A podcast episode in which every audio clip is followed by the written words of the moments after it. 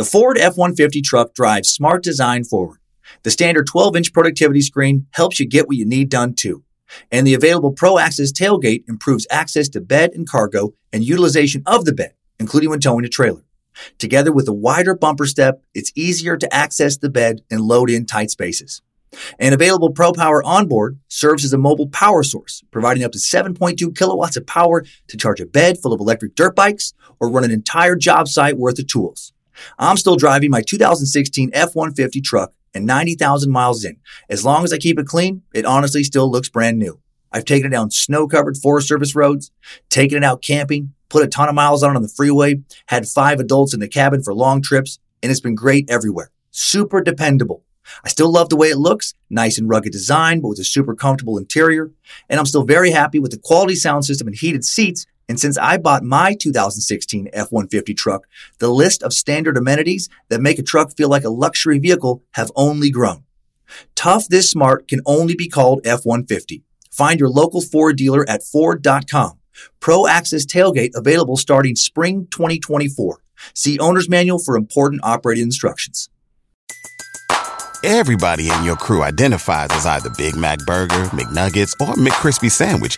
But you're the filet o fish Sandwich all day. That crispy fish, that savory tartar sauce, that melty cheese, that pillowy bun. Yeah, you get it.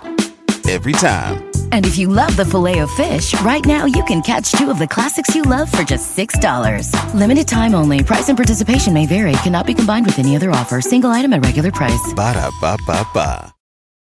As a parent, I can't imagine anything worse than losing a child. I can't imagine a, a worse way to lose a child than to have that child be murdered. Could it get worse than that? Yes, it could.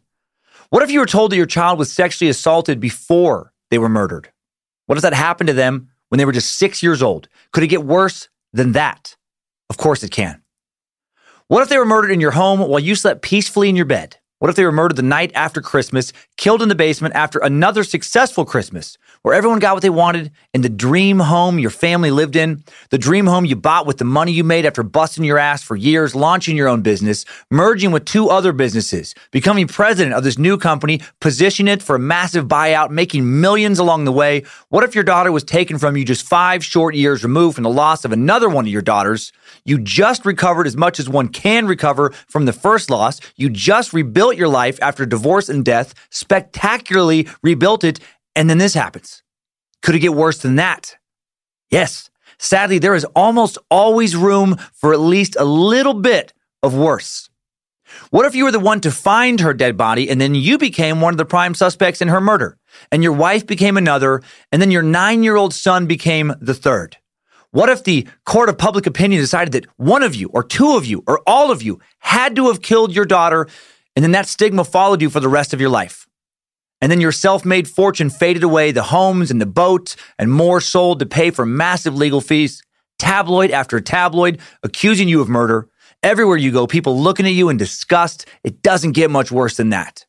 And this is exactly what may have happened to John Bennett Ramsey, father of the six year old beauty pageant winner, JonBenét Ramsey, who was murdered in the Ramsey, Colorado home in 1996, despite being publicly exonerated by the district attorney's office as a suspect in his daughter's death years after first being accused.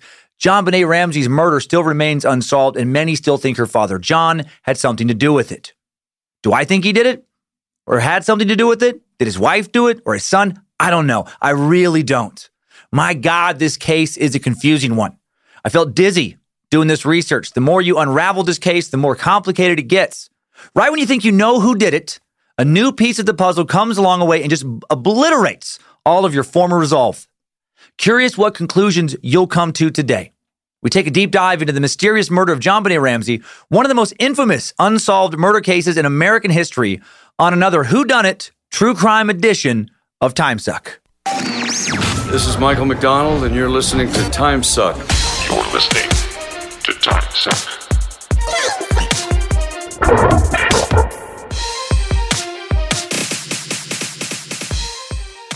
Happy Monday, meat sacks. The content parade continues here on Time Suck. 158 straight weeks of deep dives, dives that have gotten deeper each year, just over three years now. Yeah, yeah, yeah. Hail Nimrod. Begone Lucifina. Praise Bojangles. Praise Michael McDonald. Triple M. Michael motherfucking McDonald. And thanks for listening. Because it has been three years, we just released a reprint of the very first Time Suck tee for our little anniversary, our little birthday here on the show. The original Time Suck tee that features the original logo. Many of you probably have never even seen that logo. The OG first edition tee is back now in two colors, navy blue and original gray. And Isabella 3001 tee made out of 100% cotton. And for old time's sake, it's also made out of 100% real baby skin. Just like the first time. I forgot we started that dark with our fabric choice. Yikes. Oh my heck, my Lanta. Woo! So check out the uh, Time Suck Shopify store. It's easy to find. Good old Google. You just link to it from the episode description as well. Thank you for all the recent ratings and reviews. Over 9,000 ratings, over 2,300 reviews on iTunes alone. Appreciate it so much. Appreciate the thousands of you who gave my new horror podcast that I do with my wife, Lindsay, Queen of the Suck, scared to death a listen this past week after a small tech dilemma. It's on all the usual podcast players now and charting charting on iTunes, big time. So, uh, oh man, couldn't be happier about that. You can watch me try and scare my wife Lindsay with two tales of allegedly true paranormal horror on YouTube. I suggest giving it a look this time around. It's uh, it's visually, visually a little more stimulating than uh, than you know me sitting here talking to you. A new episode will drop every Tuesday night at the stroke before midnight Pacific time. Apparently, saying midnight is too confusing. I, I realize when you say midnight, no one knows which day you're talking about. So we're it's Tuesday night, the stroke before midnight. Uh, scared to death, give fear a chance. Hoping I had a blast this past week in Phoenix. I had to record this before traveling. I'm guessing I had a great time getting to see Jimmy Whisman, James Pietragallo from the fantastic true crime podcast, Crime and Sports, Small Town Murder. Man, those guys know how to put on good shows. Uh, plans were made to hang out with them both and James' lovely and hilarious wife, Sarah. So I'm, I'm hoping by the time you hear this, I had a great time hanging out with all of them. Love that crew. Uh, the Detroit stand up special shows are now both sold out. Gonna be a blast. Thank you so much. Small chance additional tickets will go on sale the day of. Depends on some tech stuff. Depends on if there's extra room in the venue after they've set up all the cameras. Sometimes there will be, sometimes there won't be. If there are a few tickets available last minute, I will post about it at, at Dan Cummins Comedy on Instagram. At Dan Cummins Comedy Instagram. So follow Nimrod Wills it if you uh, you know want a chance to go to that show. Tickets are available for this weekend shows in Indianapolis at Helium Comedy Club, in Tampa at Side Splitters, October 10th to the 13th. Also to my 10,000 Laughs Comedy Festival show in Minneapolis, October 19th. And then it's Portland, Oregon, Columbus, Ohio, Denver, Colorado, Grand Rapids, Michigan, Tacoma, and Spokane, Washington to finish out 2019 and to wrap up the Happy Murder Tour. Uh, DanCummins.tv for more tour info. Last thing, I keep fucking up this uh, uh, month's charity website. It's youthonrecord.org. Impulse was last month. I keep saying the right charity, but I keep giving the wrong website. So at youthonrecord.org, we gave $3,000 this month to Denver's youthonrecord.org. Click on that site in the episode description to find out how great they really are. I, uh, Lindsay and I may be on their podcast. They do a podcast about the good things they're doing when I do my shows in Denver. Okay. Time now to move on over to today's Colorado based topic the mysterious murder, the very mysterious murder of young beauty queen, uh, you know, a victim. I mean, you know, they're always taken too soon but especially in this case, taken far, far too soon, JonBenét Ramsey.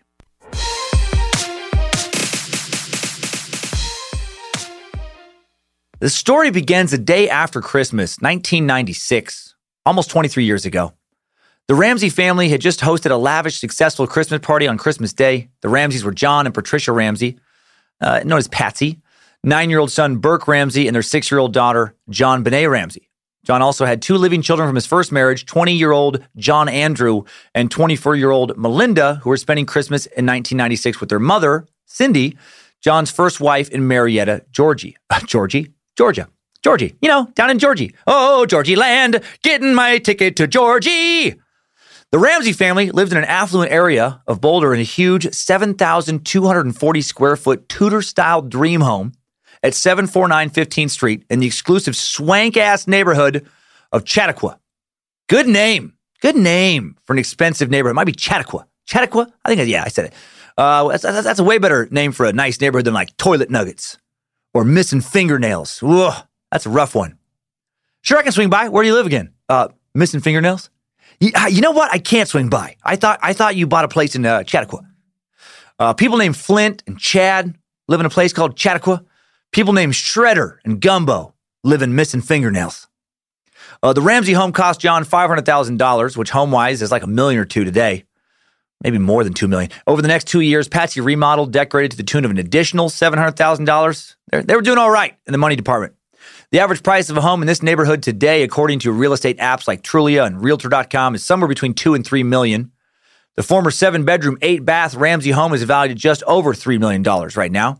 Built in the 1920s, exquisitely landscaped, large private backyard, has three fireplaces, a master suite that takes up the entire top floor of the two story home that also features a large basement level. The house was so nice, the Ramsey family had it listed on the Boulder Christmas tour, as well as on a regular home tour in Boulder. When people visited, and between 1,500 to 2,000 guests would visit each year, Patsy would, would take him, uh, uh, would meet him at the door with JonBenét and Burke at her side, each of them wearing perfect little matching sweaters, you know, that they had to wear to make mama happy. In 1996, John had just turned 53. He'd just gotten uh, a six figure work bonus days earlier. He was married to a 40 year old former beauty queen. He was crushing life.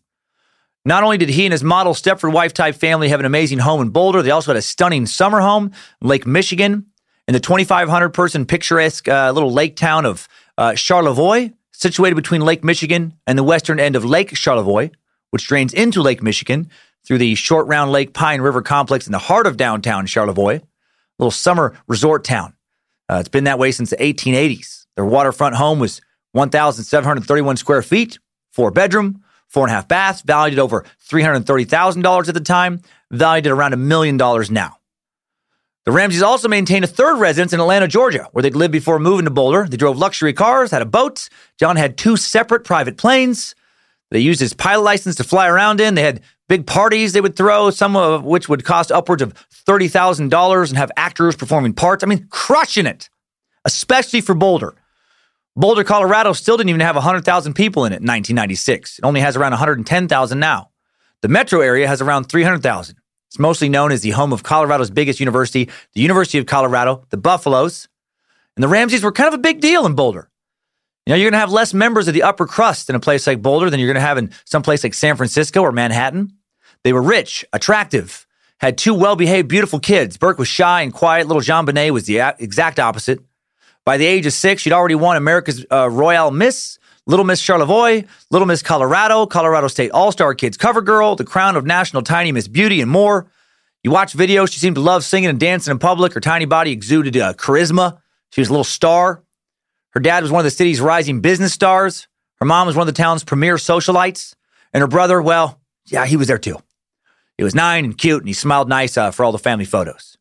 If you were alive anywhere near the time of JonBenét's short life, you'll probably remember, uh, you know, some of JonBenét's beauty pageant pictures on the covers of almost every grocery store tabloid there was, week after week, month after month, year after year following her death. I still see her face at the grocery store. She was on the cover of something just a few weeks ago, some tabloid and it's been over 20 years since her death. Her death fascinated America at a level comparable to Nicole Simpson or Caylee Anthony, actually more. Nicole's probable killer, O.J. Simpson, Caylee's probable killer, Casey Anthony, done sucks on both of them.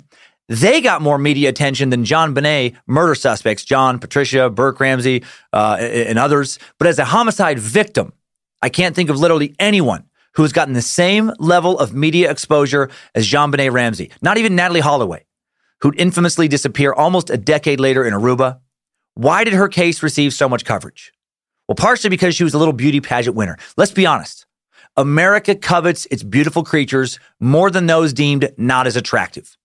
Beautiful people make the covers of more magazines and tabloids than the ugly people, alive or dead, and they always will. Also, I think, uh, in my lifetime at least, always because her, uh, also because her family was wealthy, Americans are endlessly fascinated by opulence. Those who live the lives so many of us will only dream about. No one would give two fucks about the Car- uh, Kardashians if they were poor and ugly. I mean, wealth is a big part of the American dream, is it not? When you hear examples of people making it, it's never tales about them living modestly, barely paying their bills, but being great parents, being heavily involved in their community, you know, doing hands on charity work. No, it's tales of people coming from nothing, ending up rich as fuck, and maybe doing some good with that money. Money. We love money. Here in America, I love money. I love the freedom it can give you. I get it. And also, part of the fascination surrounding the murder of JonBenét has to do with children's beauty pageants. How could it not? Back in 1996, over a decade before shows like the at best creepy and at worst, softcore pedophile porn, toddlers, and tiaras. And the so bad, I wondered if it was a possible sign of an impending apocalypse. The first time I heard about it, here comes Honey Boo Boo. Very few people even knew these pageants existed. Seeing a 60, seeing a six year old girl decked out in makeup and outfits that would seem, uh, you know, possibly overly sexual if they were worn by a 16 year old girl captured the public's attention. It became fascinating because it's so, what the fuck is going on here? It's confusing. Why is this happening? Who dresses their kindergartner like that? Why was your mom so into her being a model at such a young age? And I mean, seriously, who does that? Who dresses up their six year old in bright red lipstick, teases out their hair, puts tons of foundation and mascara and eyeliner on their face, you know, dressing them up in essentially a mini skirt and cowboy boots and a tight tank top, and as they're dancing and singing for an audience of grown ups? It's fucking weird. Also takes glamour shots where she's posing in obviously sexualized ways. Like a photographer asked my 11 year old daughter to pose in similar ways as I've seen uh, after doing this research, JonBenét pose in, in glamour shots. I would have a little, what the fuck are you doing, bud? Conversation with that guy. Tell him he needs to leave right now unless he wants his camera and possibly parts of his perverted body uh, broken. Oh my heck! Oh my heck! Gets me fired up. But did her parents have anything to do with her murder? Maybe, maybe not. We'll look hard in both directions. Basic stats on child murder lean towards the likelihood that JonBenét was killed by someone within her own family, but the brutality of the crime points towards someone outside the home. It's a crazy case. And it only gets crazier the more you look at it. spawned dozens of books, documentaries, theories that range from a simple cover up by rich parents to satanic child porn rings, of course, to JonBenét being alive today and performing as pop star Katy Perry. Seriously, that's a that's a conspiracy. That's not just some of my tomfoolery. And yes, we will for sure have an idiot to the internet segment today. Uh, before we dive into a timeline exploration of this case, let's take a quick look at some context, starting with kitty pageant culture, then a quick little bio for each member of the Boulder Ramsey household.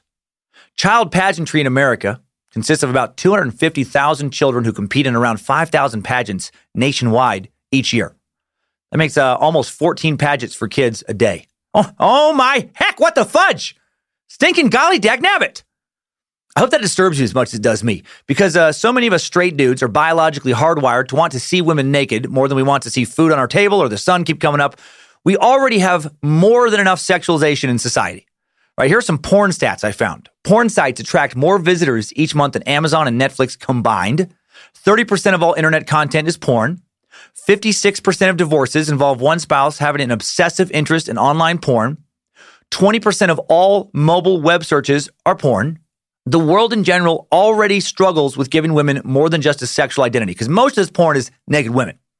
So why the fuck would any parent in their right mind want to push their daughter into already being physically objectified when she's only six years old? I know that's not how they see it, but that is how it's perceived by creeps. Right? She's going to have to deal with that shit soon enough. Give her a few years to enjoy her childhood first. Let her let her fart and fucking pick her nose and, you know, show up smelling like fucking hot garbage you know, with dirt on her face and scraped up knees because she tried doing some sick ass trick on her fucking bike. Let her let her just be a kid. But I digress. Back to beauty pageants. Beauty pageants for adult women have existed in one form or another for centuries. For example, medieval Brits celebrated May Day by having a little uh, who looks the hottest in a long ass form fitting kind of or form hiding, I guess more poofy white dress show and picking a May Queen. Pageants got going in America in the mid 19th century famous circus entrepreneur, businessman, all around exploitation machine, hopefully future suck, P.T. Barnum, organized America's first beauty pageant for adult women in 1854, and it did not go well. The public protested.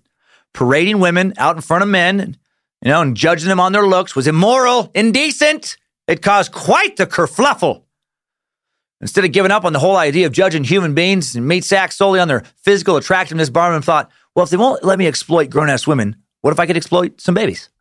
In the very next year, in 1855, a national contest Barnum orchestrated called the National Baby Show attracted 143 child contestants and 61,000 viewers. And then baby parades soon became all the rage around the country in the coming decades.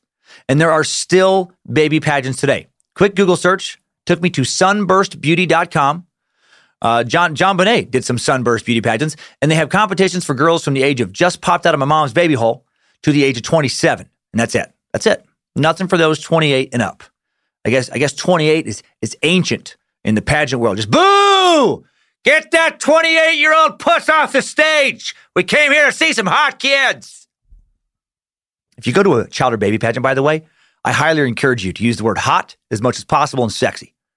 Right? If they don't want a dude showing up by himself wearing aviator sunglasses indoors and having his hands in his pockets all the time, standing in the back of the room, just yelling shit like, yeah, yeah, look at those hot ass kids.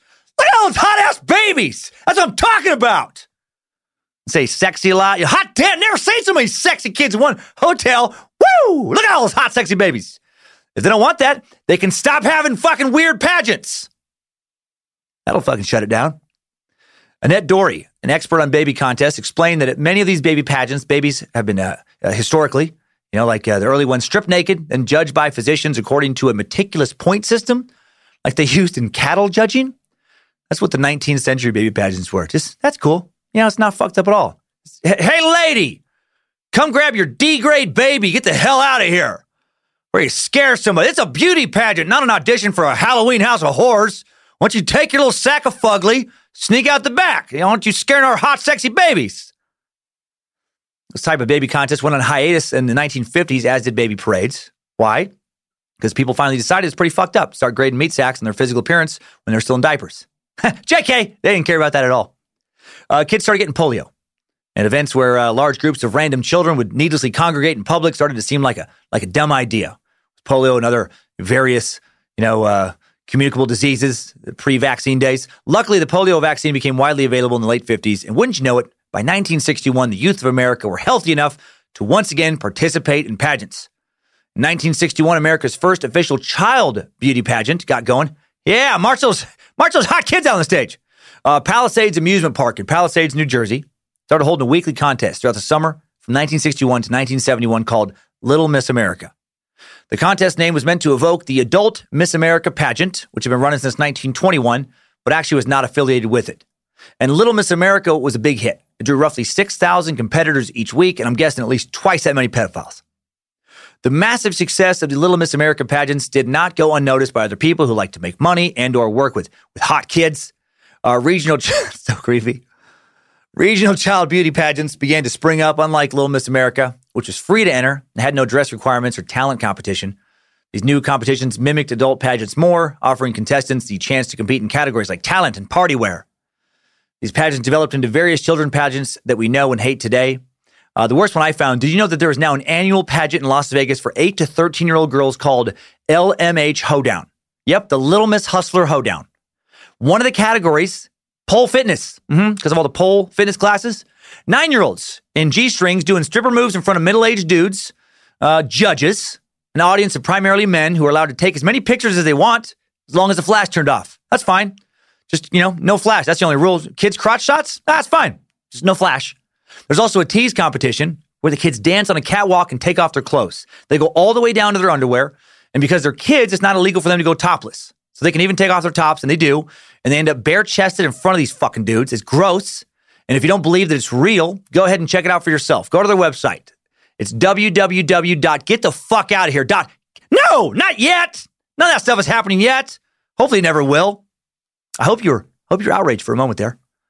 Uh, if you heard all of that and you didn't think it was a big deal, uh, I want you to focus less on podcasts.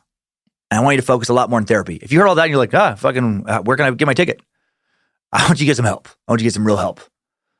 And and and is, are pageants as bad as all that? No, I, I, not. I guess. I mean, I know. I'm sure a lot of the people running them have a completely different look at it, but I do look at it like you're just like advertising your kid for fucking pedophiles when you're dressing them up in clothes that I don't know how some of these people rationalize them not being sexually provocative. I mean, it's it really, and I'm not a prude, but I swear to God, a lot of these outfits, if Monroe was wearing them at 16, I'd be like, whoa, where where are you going? Uh, I thought you were going to school, not a nightclub. Oh, okay, now that we're on with a little bit of knowledge about the kitty porn, I mean, kitty pageant world, let's take a look at the Ramseys. To understand the murder of JonBenét Ramsey, we first have to understand the fam. Let's start with JonBenét. John Bonet Patricia Ramsey was born on August 6, 1990, in Atlanta, Georgia. She would be uh, just barely 29 years old today if she was still alive. So crazy. She would die so young that if she died today, uh, she'd still be young. And she died over 20 years ago. She was a daughter of a beauty queen, the niece of another beauty queen. She's a daughter of Patsy and John. JonBenét was named after a feminized version of her father's first and middle names, John Bennett. Also, uh, given her mother's name as a middle name, JonBenét Patricia Ramsey. Man, these people, a uh, little, little, little vain. I feel like that's always weird. I never understood that. The need to put your name in the names of your kids. I must make another me. I'm the son of a Dan. Uh, neither one of my kids have names that have, uh, you know, anything to do with my first name or middle name, which is Brent. Neither one of my kids are named after anyone in my family, but I, but I guess I do have my last name, which you know, if I'm gonna be honest, I like. But if it was culturally normal to give kids different last names, I wouldn't, I fucking, I wouldn't care. To me, researching this, it felt like Patricia wanted to like clone herself, right? Her daughter has her name as her middle name, and since she did pageants, you know, she makes her daughter do pageants. She seems just hyper, hyper focused on her daughter. Daughter seemed like more like a doll to her than a than a human being. Uh, you know, I mean, clearly you're getting pushed hard in that direction when you do this stuff at the age of like four, I think even younger, three, four, five. I mean, you know, she was a pageant girl raised by a pageant mom, and her life revolved around rehearsals, costumes, getting made up to look pretty and competing, not, uh, you know, doing typical kid stuff. Uh, it's like she was more like a show dog or show pony than a human being. JonBenét was the youngest of two children, at least on her mother's side. Her brother Burke was nine at the time of her murder, was three years older. By age six, JonBenét had already won multiple national pageant titles, thanks, thanks to her bouncy blonde hair, naturally poised smile, glittery costumes. Check out the resume of a girl who only lived for less than six and a half years on this planet. This is a partial list. Colorado State All Star Kids Pageant, April 94. Little Miss Charlevoix, uh, July 94. Miss Colorado Sunburst, there's that Sunburst one, October 95. America's Royale Tiny Miss Division title, July 96. America's Royale Miss Colorado Dream Queen, July 96. I guess it's the same one. Sunburst National Pageant, second place, August 96. Colorado's Little Miss Christmas, December 17th, 96. Colorado's All Stars Christmas Pageant, Medal for Talent, just a few days before she died, December 22nd, 96. Uh, and unfortunately, there's not a lot else to say when it comes to JonBenét's life since it was, you know, very short. On the surface, she seemed outgoing and confident, was given a plush and comfortable life. In one documentary, I saw her room, her bedroom, and she had her own bathroom. She had a, her own Christmas tree right before the holidays, a giant, virtually life size Santa doll on this little kind of uh, couch she had in her room. Uh, looked like she was given whatever she wanted, tons and tons of toys. She seemed to be the center of her parents' worlds. Very, very privileged childhood before such a tragic end. I, I know a lot of comedians in New York who would love to live in an apartment the size of JonBenét's old bedroom. They would also love to be able to furnish that apartment with the same budget that was clearly used to furnish her room. Now, more on her parents, starting with her father, John. John Bennett Ramsey, born December 7th, 1943, Lincoln, Nebraska. Ramsey moved with his family to Okemos, Michigan. At the age of 14, his father, Jay, was a decorated World War II pilot before becoming a director of the Michigan Aeronautics Commission. As a teenager, Ramsey competed in cross country, played in the band, nurtured a love of aviation he inherited from his father. He joined ROTC at Michigan State University, where he also met his first wife, Lucinda Cindy Lou Pasch, the, uh, the Cindy Lou. The two college sweethearts were married in 1966, moved to the Philippines, where Ramsey spent two years as a Navy pilot. Shortly after they returned to Michigan, Cindy gave birth to their first daughter, Elizabeth, in July of 69. Ramsey earned a master's degree in marketing from Michigan State in 71, got a job in Michigan. The couple had her, their second child, another daughter, Melinda, in 72. After working locally for two years, John accepted an Atlanta sales job with an electronics engineering company in 73 before eventually striking out on his own. He and his wife had their third child, John Andrew, in 1976 before divorcing in 1978. And in the summer of 79, 35 year old John met 22 year old 1977 Miss Virginia, uh, Patricia Ann Paugh, rebounding with a, with a model 13 years younger. I'm sure his ex Cindy loved that. I think it was, and I and I have in my notes, Miss Virginia. It may be West Virginia. It's not a it's not a crucial detail to this narrative. It may be 1977 West uh, Miss West Virginia because uh, that is where she grew up. Um, anyway, uh, yeah, I'm sure Cindy loved that. I'm sure she was thrilled to drop her kids off with an ex husband and his hot young model wife. On November 15th, 1980, John and Patricia Ann, who would go by Patsy, got married. They would continue to live in Atlanta near John's ex, and apparently they did get along pretty well. Uh, for the next six years, they fucked so, so much. You know they did. John didn't marry a young model mostly for conversation. I mean, let's be honest. He didn't. You know he didn't. Then on January 27, 1987, Patricia gave birth to son Burke, John's fourth child and second son. In 1987, Ramsey also founded a tech firm called Advanced Products Group in Roswell, suburb of Atlanta. Business boomed.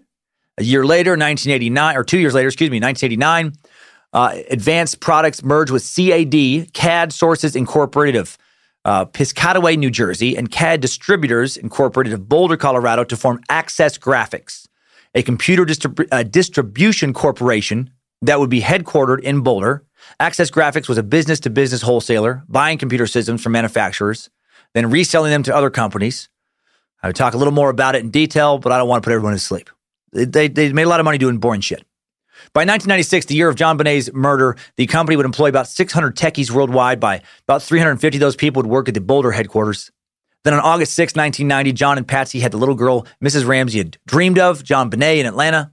John's third daughter, Patsy's first, and within a year of JonBenét's birth in 1991, the family moves to Boulder so John could run the growing company he was president and CEO of, be present at the headquarters. Also in 91, 47 year old John sells Access Graphics to Lockheed Martin, an American global aerospace, defense, security, and advanced technologies company, major part of the military industrial complex, Illuminati. Lockheed kept him on to run the company. Life is going very well. His company's growing. He's making stacks and stacks of cash. He and his ex wife are amicable. He sees his kids often. Then in January of 92, tragedy strikes. John's oldest daughter, Elizabeth, uh, dies suddenly in a tragic car accident in Chicago at the age of 22, less than 18 months after the birth of JonBenét. For the next four years, following Elizabeth's death, life would spare John any additional hardships. John returned to work quickly following his daughter's death, continued to grow his company. John's first two kids remained healthy. Yeah, or, or, his, or his most re- yeah, his first two kids remained healthy, and he traveled to Atlanta as often as he could to see them. And, and his family in Boulder thrived. Burke was doing well in grade school. JonBenét was rocking the pageant scene. Patsy stayed at home, ran the family social life. John worked lots of hours, continuing to make a lot of money. By 1996, the family's net worth was estimated at $6.4 million. That's 1996 money. Crushing it. By 1996, uh, John also owned two planes that he flew himself, three homes, beginning to negotiate another buyout for his company. General Electric was getting ready to buy Access Graphics from Lockheed Martin for a lot of cash. He'd be getting an untold amount of money in that sale. He was rich. It looked like he was going to be wealthy soon. Personality wise, he was described by friends as exceedingly quiet, calm, and collected. According to family friends, John murdering anyone, especially his daughter in a fit of rage, uh, you know, one of the many theories proposed, highly unlikely. He only ever seemed to lose his temper about money. And check this out. This is so sad to me. The Daily Camera, Boulder's newspaper, published an article about John's business success just five days before JonBenét's murder on December 21st, 1996. The headline read, Access celebrates $1 billion mark. There's a picture of John sitting at his desk, looking so happy, so proud. And in less than a week, his life would completely unravel. Photos like that always weird me out right? Where you know, obviously, with time elapsing, you know that something really bad happened not long after that photo. But in that photo, the person being photographed has no fucking idea, right? In this particular photo, life was going so, so well. And then we know, man, just days later, everything went to shit. Man, you could drive easily drive yourself insane thinking about things like that. You know how uh, uh, I think those photos creep me out. That you know because I think about that for me. That's what we all do. We, we personalize this stuff, and I'm like, well, shit, things are going well now. Today's today's a uh, a great day for me. What's going to happen tomorrow? What's going to happen the day after that? Ah! I think it's good to remind yourself uh, if you spiral on that is that things also can go a lot better. And, and most of the time, the overwhelming majority of the time, things don't fall apart tomorrow. Okay, anyway, here's a little excerpt from that article. When Boulder based computer distributor Access Graphics Incorporated passed the $1 billion mark in 1996 revenues, it tossed a luncheon party at the Hotel Boulderado on Friday. A Dixieland jazz band made the rounds at Access Boulder offices Friday morning to announce the celebration, later played at the Boulderado. John Ramsey, president of Access Graphics, thanked about 300 employees at the gathering, told them it couldn't have happened without them. The $1 billion in sales is about a 25% increase over the 800 million the company posted last year, and Ramsey foresees continued growth. Again, man, future was looking bright. Sky was looking blue. Woof. Uh, yeah, five days before his daughter gets killed. On or around the 21st, Lockheed Martin also gave John a Christmas bonus of $118,000. Papa Ramsey, rich, even tempered, super successful computer guy in charge of a growing corporation, a business star in Boulder, making somewhere between, oh my heck, that's a lot of gosh darn money. And what the fudge? What could you even buy with all that for flip's sake? And he had a hot wife, 13 years younger than him. Not bad, not bad. Now let's meet his second wife, Patricia Ann Ramsey, called Patsy by her friends and family, born December 29th, 1956, in the tiny 450 person town of Gilbert, West Virginia. Gilbert is just 14 miles from the Hatfield Cemetery of the Hatfield McCoy feud fame. Honk folk, dog folk, yeah, yeah, yeah. Gilbert just a few miles from where the Hatfields used to fight the McCoys on the West Virginia Kentucky border. Right, Patsy would be the oldest of three girls born to Donald and Nedra Paugh. Whew, Nedra. Yikes. It's a rough name.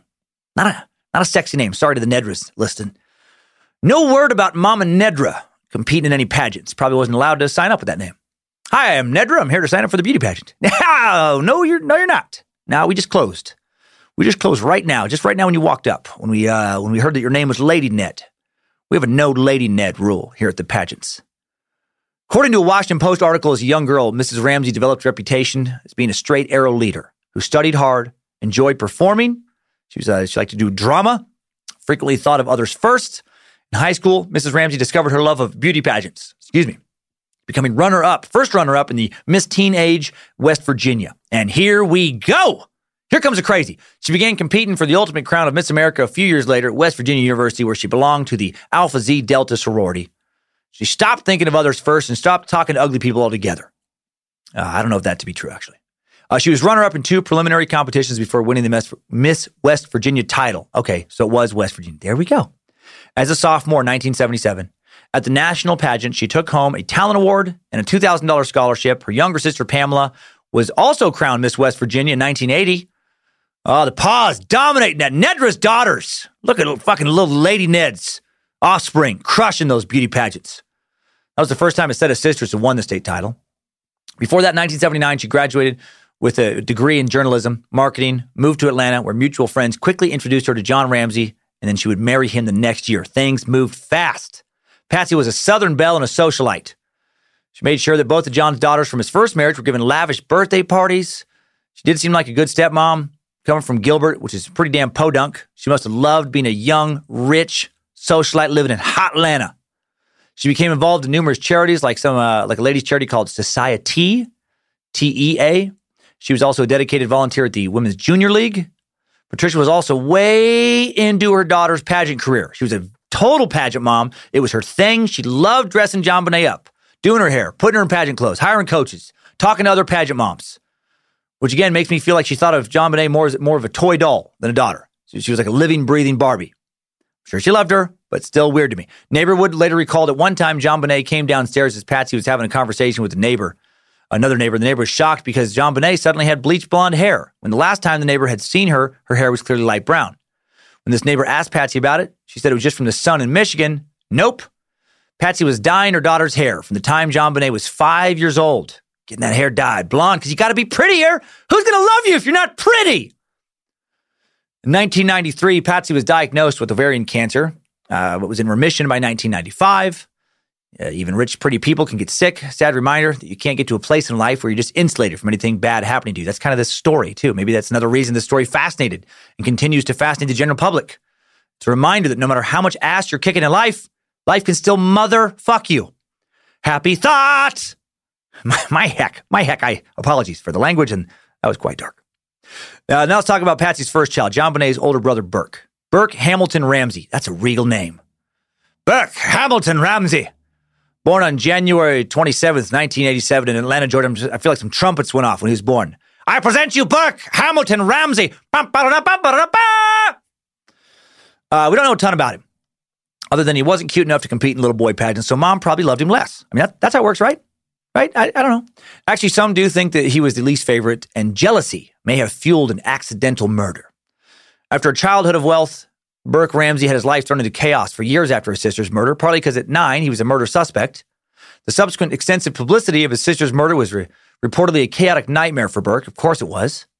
I watched an interview with his dad, John, conducted years after JonBenét's murder, where he said that immediately after the murder, they pulled Burke from school for a while, made sure to limit his exposure to paparazzi and just, you know, socialization in general, keep away from nosy neighbors, prying eyes, tried hard to protect him from the media circus you know, that uh, you know, quickly enveloped them when they became suspects. And then the first time they let Burke go to the grocery store after his sister's death, months later, he sees a tabloid cover with his sister's picture on it and a headline accusing him of murdering her. Fuck. He was devastated. Of course he was. Uh, Burke's relationship with his sister was less than perfect, as many sibling relationships are, to be fair. He may, he may have had a little more anger towards his little sister than, uh, than some big brothers.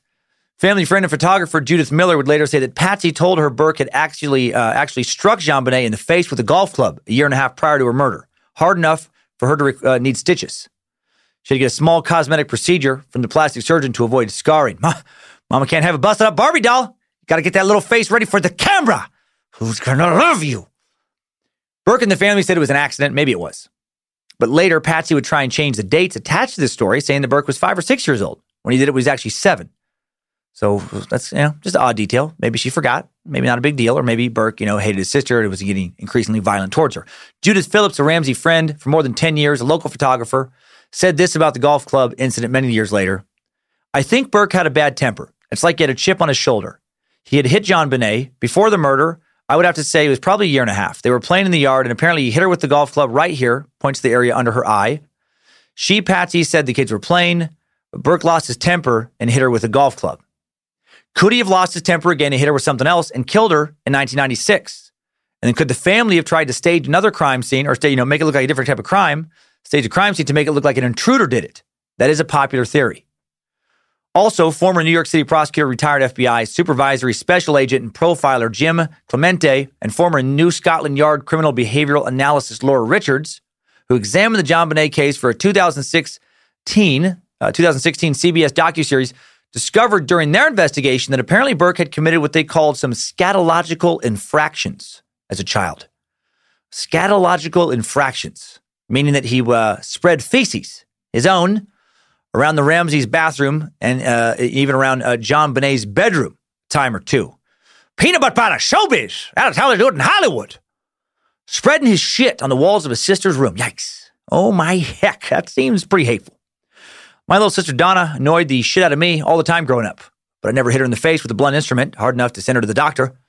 And I definitely didn't literally uh, or didn't smear literal shit on the walls of her room. That's uh, that's some next level anger. The same investigators also watched a video of Burke with a therapist shortly after his sister's death, and they were bothered by how just uh, relaxed he was when he was asked if he was worried about a killer, his sister's killer specifically, coming for him.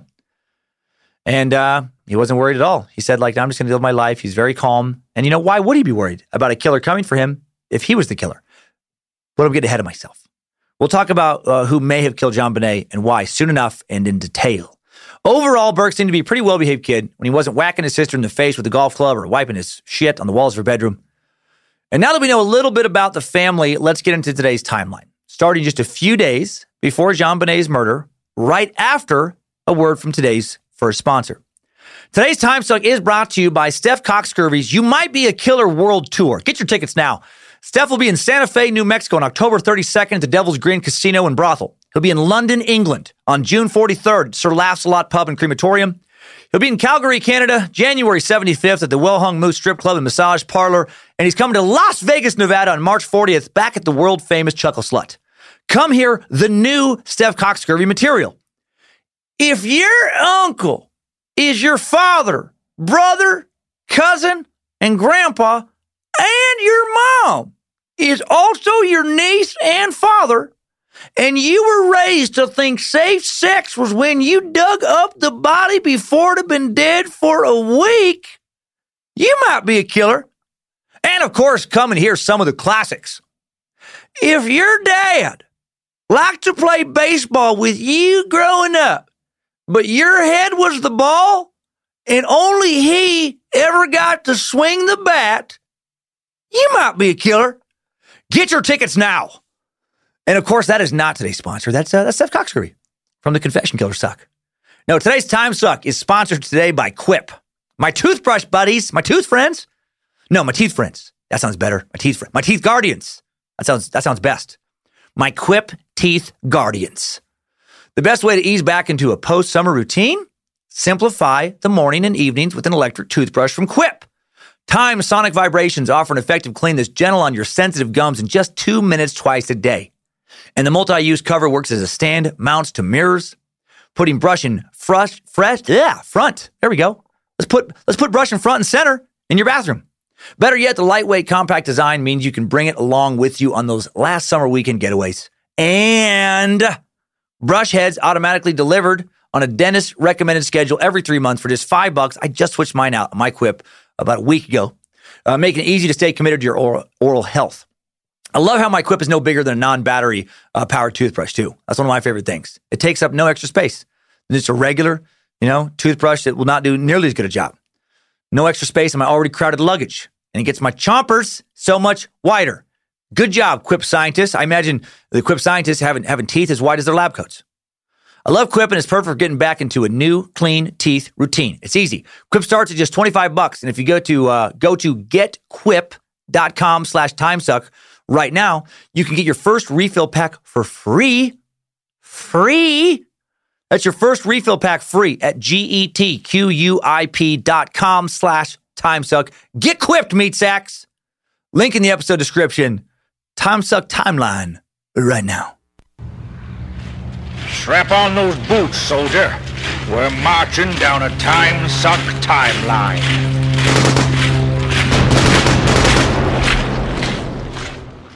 December 22nd, 1996. JonBenét appeared at her last beauty pageant, and her family put out their annual Christmas letter. It ended with JonBenét is enjoying her first year in real school. Kindergarten and the core knowledge program is fast paced and five full days a week. She has already been moved ahead to the first grade math. She continues to enjoy participating in talent and modeling pageants. She was named America's Royale Tiny Miss last summer and is Colorado's Little Miss Christmas. Her teacher says she is so outgoing she'll never have trouble delivering an oral book report. Merry Christmas and much love, the Ramseys.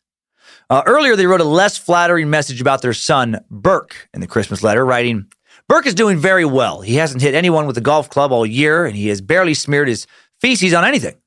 He wiped down a few of JonBenét's dolls in a dollhouse with the tiniest bit of poop and may have rubbed a little bit on our pillows around Thanksgiving, but that's it. We're super proud of him. Uh, now, they had nice things to say about Burke as well. Uh, on December 23rd, the Ramseys hosted a Christmas party where approximately 30 guests attended, including former journalism professor Bill McReynolds, who played Santa Claus. This poor bastard would end up being a suspect in all of this, the suspect I feel the sorriest for in some ways. The next day, Christmas Eve, was a busy day for the Ramseys as well. An article appeared in the Boulder Daily Camera regarding the success of the Ramsey Christmas party the day before. Must be a slow news day. According to various reports, JonBenét played at her friend Megan Kostanik's house that day. The Ramseys also attended the twilight service that night at St. John's Episcopal Church in Boulder. By 9 p.m., the kids had been sent to gather gifts that were stashed in a hardly used basement room, and John Ramsey retrieved a brand new Silver Girls bike stored in neighbor Joe Barnhill's garage, placed it under the Christmas tree for JonBenét. then on Christmas Day 1996, JonBenét received her bike and her other gifts. Of course, she was pumped. And I imagine Patsy, uh, you know, immediately talked to her about how careful she needed to be. Right? Had to be very careful. Always wear a helmet on that bike, elbow pads, knee pads, wrist guards, riding gloves. God forbid she crash and skin a knee, get some sort of scar. What will the judges think? You won't be as pretty. Around noon on Christmas, John left for the airfield to check on one of his planes. He returned between 2 and 3 p.m. Around 5 or 6 p.m., the Ramseys left for a Christmas party at Fleet and Priscilla White's home. It was reported that nothing out of the ordinary happened at this party. Fleet would soon become another suspect in the murder, many, many suspects. Fleet also has the most stereotypical rich white guy name in history Fleet White. And of course, his wife is named Priscilla. A guy named Fleet doesn't marry a Nedra. No lady Neds for old Fleet. Anyway, on the drive home from the party, JonBenét and her brother Burke fell asleep in the car. The Ramseys, before heading home, dropped gifts off at Stuart and Roxy Walker's house and then Glenn and Susan Stine's homes. So many rich white people. Stuart and Fleet. Surprised we haven't met an Archibald. Upon arriving home, John uh, put JonBenét to bed, played a game with Burke before Burke went to bed. JonBenét is last seen alive around 10 p.m., laying safely asleep in her bed. Lying safely asleep in her bed. Uh, Jean and Patsy went to bed, would later claim they were never awakened during the night. Ah, such a nightmare if true. The next morning, around midnight, neighbor Scott Gibbons looked out his kitchen window at the Ramsey residence, observed the upper kitchen lights were on and dimmed low. Did this mean an intruder was in the house? Would an intruder turn on the lights if they were? I doubt it. Did it mean that someone from the Ramsey household was still awake? Nobody said they were. More likely, though, just somebody getting up for a snack, still winding down for the day, thinking about how to cover up a murder. At 2 a.m., another neighbor, Melody Stanton, allegedly hears a scream from within the Ramsey's home. Her husband then reportedly hears the sound of metal on concrete sometime after the scream. Years later, Melody would backtrack on that statement, stating that she actually heard the noise two nights prior, if at all. Memory, such a funny thing. Seems to be the most reliable, right? Uh, you know, uh, uh, when you're closest to the event time wise. you know, closer to the incident you're trying to call, recall, which just makes sense. Like if something happened to you a few hours ago and you had to go give a police report about it an hour from now, don't you think that your report is going to be more accurate than if you had to describe what happened 10 years from now? That's a big problem with this investigation. People say one thing, years later they say another. Yeah, we've learned about false memory syndrome multiple times here on the uh, on the suck. Memory, a very, very tricky thing. Things we think can be so real can be completely made up in our heads. The morning of December 26th, the family gets up at 5:30 a.m. They were supposed to fly to Charlevoix, Michigan for the little family vacation at the one of the other homes. While Mr. Ramsey took a shower, Mrs. Ramsey put back on the same outfit she had on the night before, reapplied her makeup. That's what she would say. Find this a bit odd for a lady who liked to, uh, you know, show how together, uh, you know, put together she was. But they were going on vacation, so maybe she was in vacation mode and just didn't care. It does seem suspicious if you think that she could have been one of the uh, ones that did it or the one who did it. I found a few reports that said Patsy Ramsey also went to the second floor of her home to rinse out a pair of JonBenét's jumpsuit pajamas that she had apparently soiled the night before, then went downstairs to the kitchen to make coffee. Uh, many have speculated that anger over JonBenét's continual bedwetting led to Patsy's role in an accidental murder and then intentional cover up. Uh, around 5:45 a.m., Mrs. Ramsey heads downstairs and reports finding a two and a half page note on a back staircase in the house. Patsy says she only initially read a bit of the note, read JonBenét had been kidnapped, was safe and unharmed, and then the kidnappers wanted $118,000 in cash.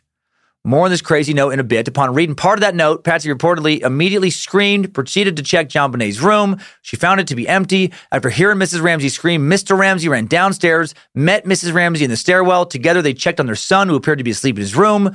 Mr. Ramsey then went downstairs to read the ransom note, while Mrs. Ramsey immediately called the police. Patsy dials 911 at 5:52 a.m. She's understandably hysterical.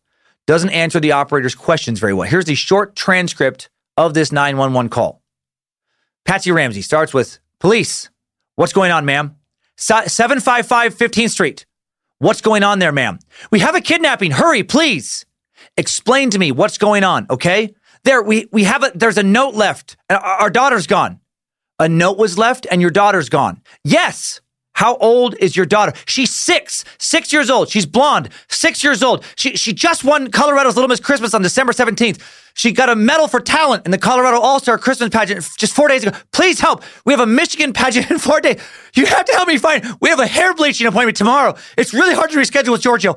Please, we, we have rhythm work to go over. The choreographer is meeting us at noon. Please, how could you do this to me? Uh, I'm sorry. That was pretty gross, but I, I had to I had to fucking break it up. I knew going in that was tasteless, but I felt compelled to continue. Uh, you know what? I'll, I'll show myself out. I'll, I'll show myself out. Uh, all Patsy actually said was that she was six years old. She's blonde, six years old. Back back to the real transcript. all right. How long ago was this? I, I, I don't know. I just got the note. My daughter's gone. Does it say who took her? What? Does it say who took her? No, I, I don't know. There's there's a ransom note here. It's a ransom note. It, it says SBTC victory, please. Uh, okay, what's your name? Are you Kath? Patsy Ramsey. I'm the mother. Oh my God, please. Okay, I'm sending an officer over, okay? Please. Do you know how long she's been gone? No, I don't. Please, we just got up. She's not here. Oh my God, please. Okay, call, please send somebody. I am, honey. Please. Take a deep breath. Hurry, hurry, hurry. Patsy. Patsy. Patsy. Patsy.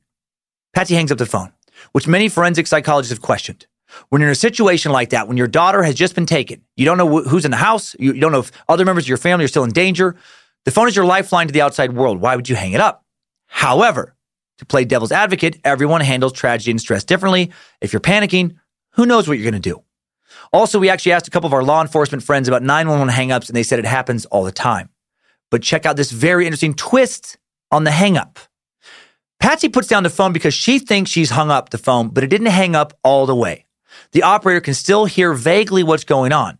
No one is quite sure what happens after this because the tape is very fuzzy, but it's been the subject of a lot of investigation by everyone from the FBI to the Secret Service. The Boulder Police Department would later send this tape to a company called the Aerospace Corporation, which then analyzed it with super sophisticated sound enhancement equipment.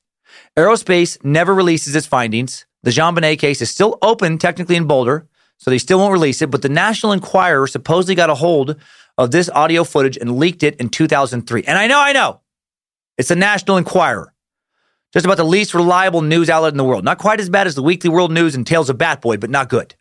However, Boulder's Daily Camera also reported on the enhanced audio right when the Enquirer leaked it and reported, quote, the general content of the transcript in the supermarket tabloid is accurate according to sources familiar with the investigation. So I think it's definitely worth sharing this. Here is a transcript of what may have been said after Patsy thought she had hung up the phone. Patsy can then be heard saying, Help me, Jesus, help me, Jesus. Then in the distance, there's another voice thought to be JonBenét's brother Burke, and this is very important. This voice says, Please, what do I do? And then John Ramsey, you know, we think can be heard saying sharply to Burke, We're not speaking to you. And then Patty says, Help me, Jesus, help me, Jesus. And then she may have also said, it's very tricky to properly uh, uh, decipher this, even for the uh, audio experts, but she may have also said, What did you do? Help me, Jesus. Then, more clearly, Burke can be uh, heard saying, What did you find? This doesn't prove anything about who committed the actual murders, but the Ramsey would later tell the police that Burke was asleep the entire time. If they're lying about that, why? Furthermore, although the operator couldn't tell what they were saying, uh, at the time without the enhanced audio, she would later report that the tone dramatically changed when Patsy thought the phone was hung up. Patsy was uh, no longer hysterically babbling, but talking quietly, while John spoke clearly and deliberately, and Burke didn't seem scared or worried. In a recent CBS documentary, The Case of JonBenét Ramsey, this operator says that it sounded rehearsed, and she wished initial lead investigators had heard her side of the story. Very interesting. Before we continue with the timeline of this case, let's look further into this ransom note. It's very odd. It may be the uh, most important clue in this whole case. For the sake of being thorough, I'm going to read the whole thing. Mr. Ramsey, listen carefully. We are a group of individuals that represent a small foreign faction. Like, what? Small foreign faction? Uh, no part of me believes for a second that's true. Two sentences in, and this feels more like a Nigerian email scam than it does a real ransom note. You know, just like some bullshit like, we transfer can much monies into account. Please praise God have no time much of. Due to illness, bank contact cannot take needed transfer. Could you help out of goodness heart and give us bank info for us to wire much funds to you?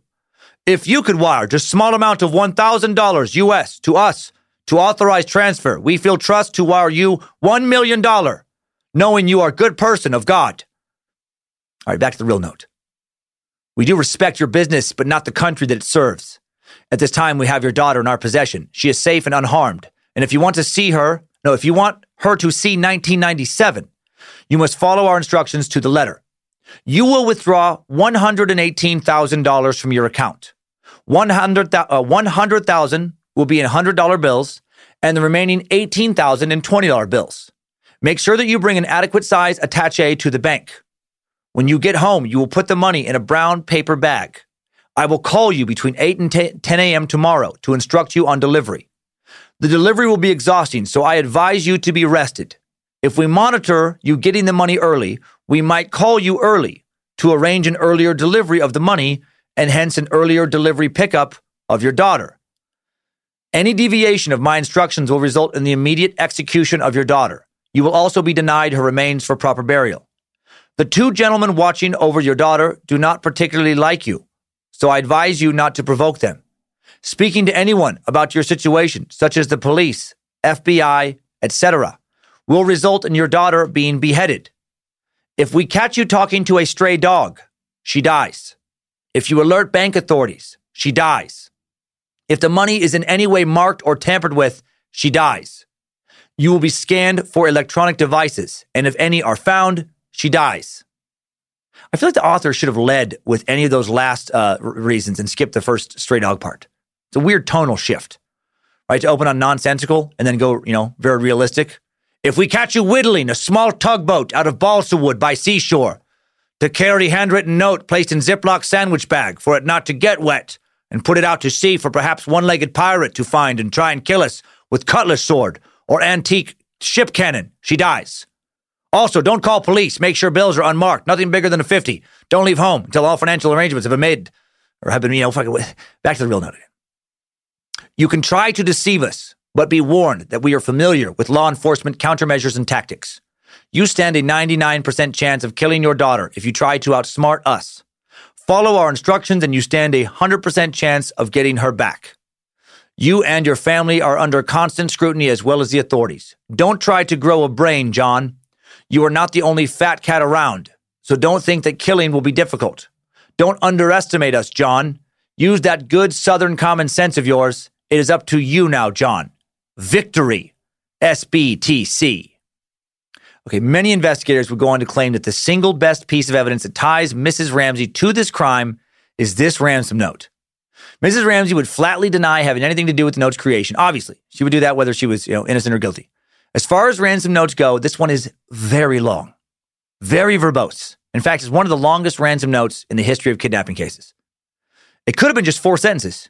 We have the girl, withdraw $118,000 in unmarked non sequential bills from the bank. Do not alert authorities if the girl dies.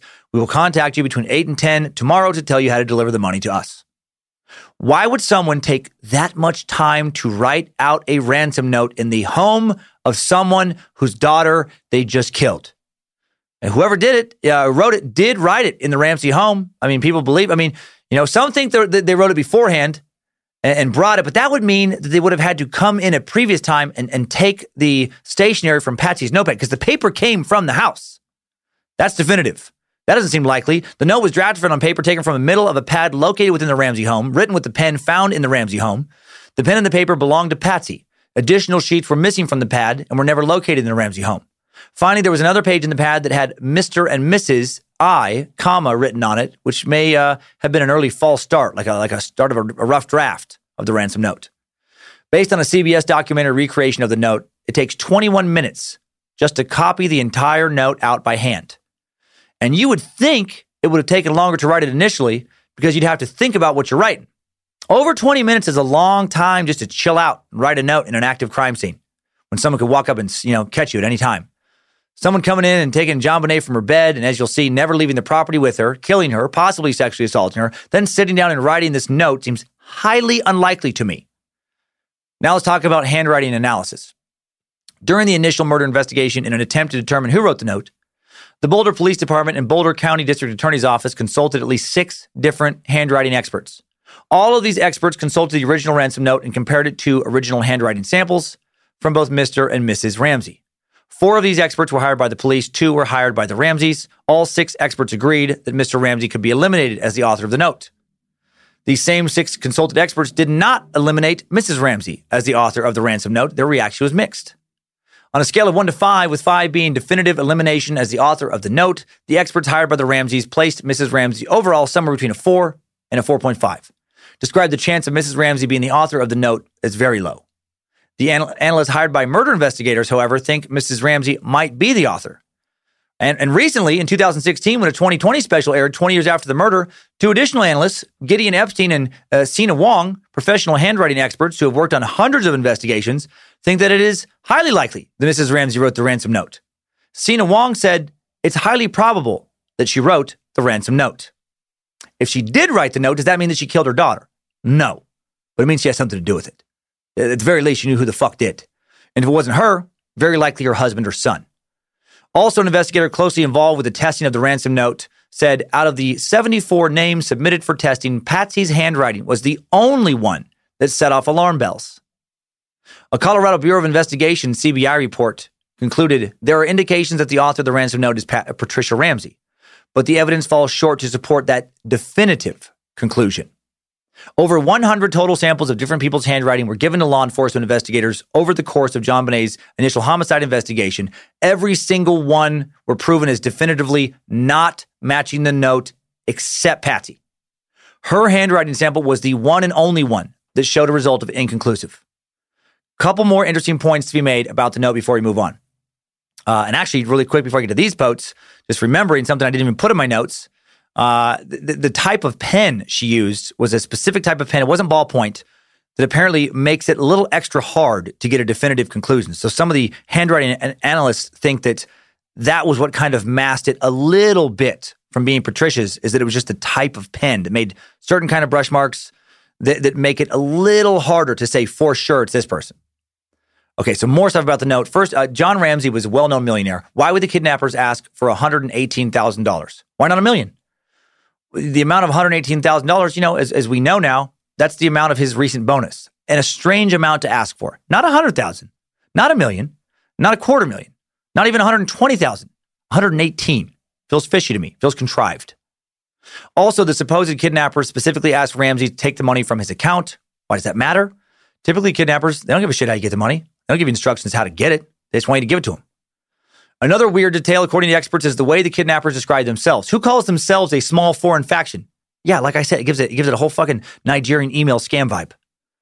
If this faction was real and they were small, why would they want you to know they're small? make more sense. They, they want you to think that they're large, powerful, big. You know, try and seem more powerful, not less. The notes kind of sounds like something out of a 80s action or, you know, or 90s action movie, like like Die Hard. You know, John McClane trying to save everyone from a nefarious efforts of a small foreign faction hell bent on destroying America. Yippee ki foreign faction. Now back to the timeline. After calling the police at 5:54 a.m., Patsy calls family and friends, both the White family and John and Barbara Fernie. At around 6 a.m., the world's most Caucasian couple, Fleet and Priscilla White, arrive on the scene. I imagine both of them wearing silk ascots. They'd never seen Patsy so hysterical, flailing and collapsing in sobs. John Ramsey wasn't known for displaying emotion. Fleet, who had done a lot of sailing with him, of course he had. Uh, in rough weather, had admired his calm even in the worst storms, but he noticed John looked distraught as well. Around the same time, 5:59 a.m., Officer Rick French arrives on the scene, the first of many officers from the Boulder Police Department to respond to the 911 call. He immediately makes a cursory search at the home, finds no signs of forced entry. During a search, Officer Rick French goes to the basement, comes to a door secured by a wooden latch. Unbeknownst to him, JonBenét's body lied directly behind it. Sadly, French walks away without opening it. If he would have opened it, he could have secured a crime scene. Someone could have been arrested. Not securing a crime scene really made this one a motherfucker to solve for later investigators. Uh, Fleet White, also searching the house, testified that when he began his search, the lights were already on in the basement, and the door in the hallway leading to the basement wine cellar room was opened. Further testified that a window in the basement playroom was broken. Under the broken window, Mr. White states there was a suitcase along with a broken shard of glass. Now, later it would be revealed that this window had been broken for some time, and that the suitcase had also been there for some time, nothing that had happened the previous night, according to John Ramsey. We'll talk about this a little bit more. Again, suspicious. Uh, Mr. White also opened uh, the door to the wine cellar room, but he did not see anything inside because it was dark and he couldn't find the light switch. Between 6 a.m. and 8 a.m., four more officers arrived at the Ramsey residence. Policeman Carl uh, Veach, Barry Weiss, or Weiss, Sue Barklow, and their supervisor, Sergeant Paul Reichenbach. JonBenét's parents now have a house full of people. Besides an increasing number of officers and family friends, the Reverend Rol Hoverstock from St. John's Episcopalian Church arrives around 7.15 a.m., just before Burke is taken to the White's house. Mary Lou, Jedamus, Grace, Morlock, Boulder PD victim advocates arrive at around 6:45 a.m. with bagels and coffee. Uh, the house is now loaded with people. People fucking up what they're soon going to find out is an act. You know, it's a, it's a fucking crime scene. It's a murder crime scene, but they don't know that yet. At 8:10 a.m., the first detectives on the case are Linda Arndt and Detective Fred Patterson, who immediately began their investigation. The police are notified of the kidnappers' plans to call between 8 and 10 a.m. As per police procedure, the Ramseys' phones are tapped and the calls are monitored. But the small foreign faction never calls. And surprisingly enough, no one, including John and, and Patricia and Patsy, you know, ever mention the missing of the kidnapper's call window, never bring it up. A few officers and investigators, in particular Detective Linda Arndt, notice how strange that is. They make a note of that.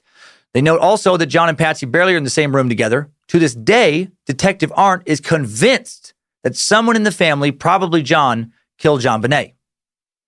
Around 10:30 a.m. that morning, Detective Arndt notices that John Ramsey goes missing for at least an hour, leaving the house to supposedly pick up the mail. Later determined this couldn't be true, given the family's mail was delivered through a slot in the front door. Why would he lie about that? What was he doing? Moving a body? 1 p.m., Detective Linda Arndt tells a resurfaced John Ramsey that the police will be conducting a full sweep of the house. John and Fleet uh, agree to join in. Good old, good old Fleet White after John Ramsey moved his computer company from Atlanta, Georgia to Boulder in 91, the Whites and Ramseys found they had a lot in common. Fleet was also successful. He's a tycoon in the oil business. Of course he was. If, you, are Fleet White, you're not cleaning toilets at Burger King. You're making that oil money. Man, it's, it's a good name. Solid, rich name. I wish I would have named both my kids Fleet White. Maybe change Kyler's name to Fleet White Cummins and encourage him to wear ascots. Change Monroe's name to Fleeter White Cummins, or maybe Fleetest, the Fleetest White. She can wear mink coats even in the summer a lot of pearls, diamonds, long silk gloves. Father, what's for dinner? Caviar, Fleet. You know that. Monday is always caviar night. Monday's caviar. Tuesday is lobster. Wednesday is steak. And the rest of the week, it's whatever gets flown in fresh from Paris. Dinner will be served in plates of gold, and the food will be chewed by servants and then spit into your mouths. My boy Fleet and my daughter Fleetest, not going to chew their food like some dirty common peasants. Around 1:05 p.m., Detective Arndt begins to lead officers on a thorough search of the house from top to bottom. John grabs Fleet, heads to the basement again, and that's when John finds JonBenét's body. According to forensics expert Ron Walker, who worked for the Boulder PD at the time, whenever a murder is staged, the perpetrator will deliberately take a family friend or neighbor to the body so that the other person can witness their shock and distress, their surprise. Upon the sight of his daughter, John smothers her, cries out, and covers her blanket, takes JonBenét's body upstairs, effectively completely destroying the crime scene. Now, I do realize that might have been a natural reaction. Someone might you know, re- might react that way. I might react that way. I, I might not care at all about protocol if my kid had been killed. What I find very strange about all of this is that it took the Ramseys over seven fucking hours to find her body when it was in the house the whole time. Think about that over seven hours. If one of my kids was missing, ransom note or not, I would think I would tear the house apart looking for them. And she wasn't hidden. She was laying on the floor in a basement room. All the, all the, you know, Fleet would have just turned on that light earlier. That officer would have just opened the door right there. She wasn't hidden under anything. The family was now looking in the world, you know, for her. In fact, they believed, you know, if they believed the ransom notes author, they're supposed to be waiting at home. So if you're supposed to be at home anyway, and you think, you know, you're supposed to be waiting by the phone, or at least, you know, be, be able to grab the phone quickly when they call, why would you, at the very least, not look everywhere in your home? The 911, you know, or 911 call was placed at 5:52 a.m. Again, over seven hours, and they don't look in every room of the house. What the fuck? That really makes no sense to me at all. Five minutes later, at 1:10 p.m., Detective Arndt moves the body a second time into a different room, further muddies the evidence. People critique this about her for a long time as well. Okay, now, now let's push pause in the timeline and let's look at the crime scene a little bit. Poor little JonBenét's mouth was covered in duct tape. Nylon cord connected to a crude garrote was found around her wrists and neck, and her torso was covered by a white blanket. So sad. I mean, she had just celebrated a dream Christmas in a mansion. Now she's dead. Just gotten her first bike. Now this. Very strangely, she wasn't wearing the clothes her parents said she had on when she went to bed the night before. So apparently she had been redressed after her murder. John and Patsy told investigators that she was wearing a red turtleneck pajama top when they put her to bed. She was found in a white one. Her red turtleneck was in the bathroom sink. Found, according to John, fully clothed, covered by one of her blankets. Very unusual, especially considering that her autopsy would later conclude that she may have been sexually assaulted before her death. I say mates, ah, this you'll see. This thing gets so muddy here real quick. Uh, you know, that detail would seem to make the whole thing stranger. Like like what what kind of intruder sexually assaults, kills a child, then carefully puts clothes back on them, fresh clothes, then t- takes them down to the basement, carefully lays their body in the ground, then sits down, writes out a long, rambling ransom note, then leaves, then doesn't ever call about the ransom money. It's all very odd. Making it all weirder, the ligatures around her neck and right wrist were, investigators say, very loose, consistent with staging a crime. The knots used on the crude garrote made from Patsy's own paintbrush to choke the child to death with were quite intricate, also unusual. Dirt bags, you know, looking to sexually assault a child, strangle the child, don't usually take the time to make a nice, fancy knot. Usually they don't know how. Gonna be real honest. Uh, moreover, there were no signs of forceful entry, and more importantly, uh, no footprints in the melting snow around the house. This makes an intruder breaking in that much more unlikely. Greg McCrary, former FBI agent and adjunct forensic psychology professor at Nova Southeastern University in Fort Lauderdale, contributing author to the 1992 Crime Classification Manual, dude who knows some shit about crime, adds that pedophiles and ransom kidnappers never overlap. He says pedophiles grab the child, molest them, and discard them. Ransom kidnappers are in it strictly for the money. What the fuck is going on with this crime? Although the coroner did not specify the exact time of death, there was a neighbor who told police that she had been awakened shortly after midnight. Remember that loud, piercing scream? Uh, the Ramseys tell police they heard nothing, or they heard nothing. Then the Boulder PD makes a huge mistake. They would later admit it. Uh, they didn't separate the witnesses, the Ramseys, and didn't get their statements. Had they done that, they might have solved this case. You know, uh, instead, they potentially gave the murderer or murderers months and months to come up with a pl- plausible denial, a good plan, hire the, the right lawyers. In, in the basement where JonBenét was found again, a window was broken. There was a suitcase underneath it. Like we said, forensics on the scene thought that if a perpetrator entered the house, you know, maybe he would uh, going to use this uh, suitcase to get out the window, especially because the suitcase had an unidentified footprint on it. But John Ramsey again later told investigators he had broken the window to get into the house when he had locked himself out a few months before, and that the suitcase was his. Uh, weird that he didn't have someone fix the window. Right, they were loaded. It was busted months ago, why didn't why didn't you have someone come and fix it? You know, seems like a be someone on the priority to not let people sneak into your basement. There was a sizable cobweb also. This is a big thing about the intruder, intruder theory. Sizable cobweb on the window, still there when police initially investigated it. If a perpetrator had slipped through the window, they would have had to have uh, not disturb this giant cobweb, which would have been virtually impossible. Also, the complexity and size of the web uh, was such that it couldn't have been new. It looked like it, you know, uh, had had to have been there for quite some time. Between 1:20 and 1:30 p.m., still on December 26, Boulder policeman Ron Walker, uh, police officers Ron Walker and Larry Mason arrive and search the basement and wine cellar for further clues. They finally secure the home, preventing further arrivals and contamination, but the damage had already been done. 1:40 p.m. John Ramsey calls his pilot, allegedly is heard asking him to prepare a plane to Atlanta. Then law enforcement instructs the family not to leave town. Five minutes later, heeding the officer's warning, the Ramseys leave their house with plans to stay the night at Fernie's home. At 2:30 p.m. that day, police conduct an interview with JonBenét's brother Burke, which reveals the nine-year-old had allegedly slept through the events of the previous night. But what about that enhanced audio from the 911 call? Now, at some point after this, his father is advised to procure an attorney. He does, hires a friend named Mike Bynum. The following day, an autopsy of JonBenét's body is conducted on December 27th by the Boulder County Coroner's Office. Let's examine what they found out. The cause of JonBenét's death was ruled asphyxia by strangulation associated with craniocerebral trauma. The autopsy report supports the conclusion that she was alive before she was asphyxiated by strangulation and that she fought her attacker in some manner. Evidence gathered during the autopsy was consistent with the inference that she struggled to remove a garrote from her neck. The autopsy report reveals injury to JonBenét's genitalia consistent with a sexual assault shortly before her death. Although no head, we'll see, that's going to be challenged here in a bit. Although no head injury was visible when she was first discovered, the autopsy also revealed she re- received she had received a severe blow to her head shortly before or around the time of her murder. Forensic pathologists believe she was alive when she was struck on the head and alive when the garrote was applied. The scalp hemorrhage ran from the right eyebrow to the back of the head. The corresponding skull fracture was eight and a half inches long with a small displaced fragment of bone. She had a subdural hemorrhage beneath the skull. Although the head wound was a fatal type injury, uh, petechial hemorrhaging of the eyes indicated that JonBenét was alive at the time of her strangulation, possibly brain dead or about to die, but technically still alive at that time. The bleeding in JonBenét's genitalia area also indicated she was alive when she was assaulted, if she was assaulted. Her hymen was torn and material consistent with wooden shards from the paintbrush used to make the garrote found in her vagina. Ugh. I mean, that adds such a strange wrinkle to all this. You know, uh, no evidence suggested that she was the victim of chronic sexual abuse, which I would think would be the case if one of her parents had assaulted her. However, you know, if she was sexually assaulted by a family member, I mean, I, I, you know, it could have been the first time. There's always has, has to be a first time, not impossible. Uh, did John or Patsy or maybe even Burke begin to assault her? Kids are curious. Sometimes they do act out sexually on other kids. That doesn't not happen. Did that begin to happen? Then she tried to get them to stop, and things escalated from there. Maybe. Again, it's such a confusing crime. And check this out. Mark Beckner, the man who was the Boulder police chief during JonBenét's murder investigation, did a Reddit Ask Me Anything in 2015. And this is what he said.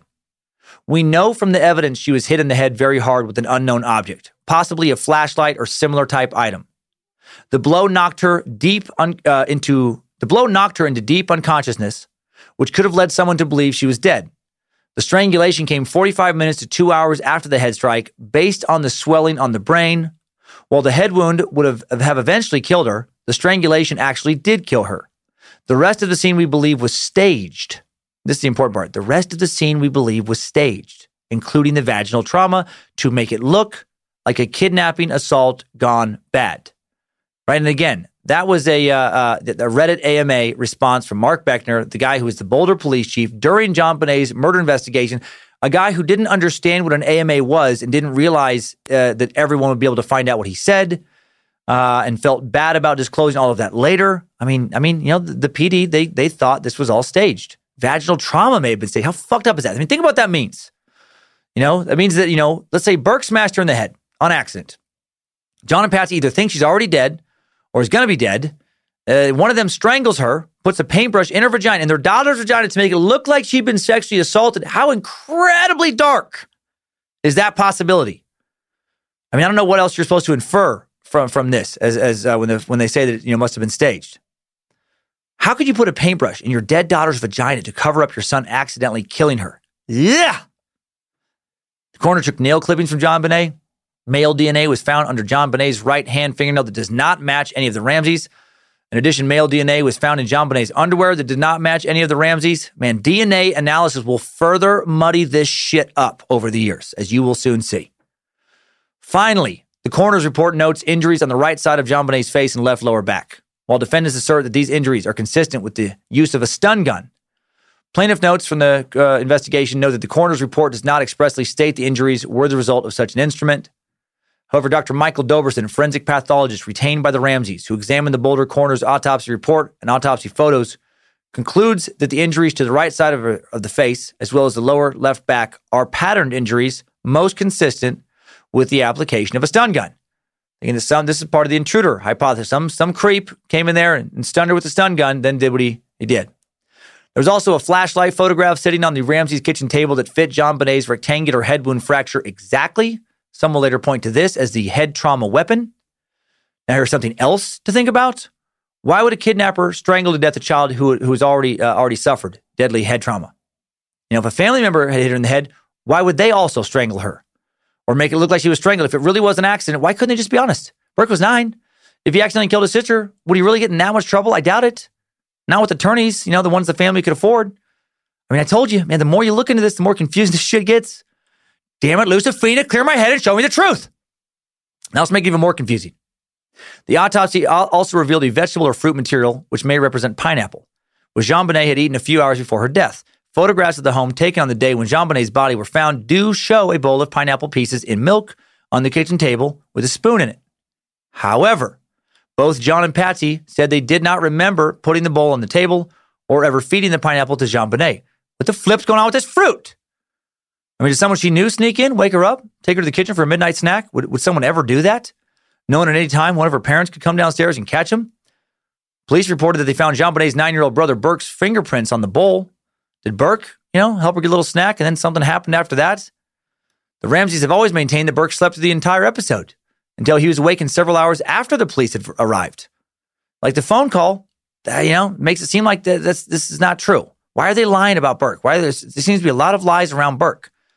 You know, and again, if Burke killed her, would a nine-year-old follow up with a head wound with strangulation? I, I don't think he would have done that. Doesn't make a lot of sense to me. Uh, on December 30th, police take blood and hair samples from John Ramsey, other members of the family. John Andrew Ramsey and Melinda Ramsey, JonBenét's adult half siblings, were in Georgia on the day of the murder, or immediately eliminated as suspects. December 31st, six year old JonBenét is buried at St. James Episcopal Cemetery in Marietta, Georgia.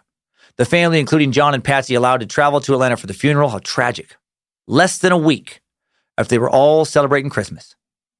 The following day, New Year's Day, January 1st, 1997, John and Patsy Ramsey grant an extensive interview to CNN in which Patsy Ramsey proclaims there is a killer on the loose.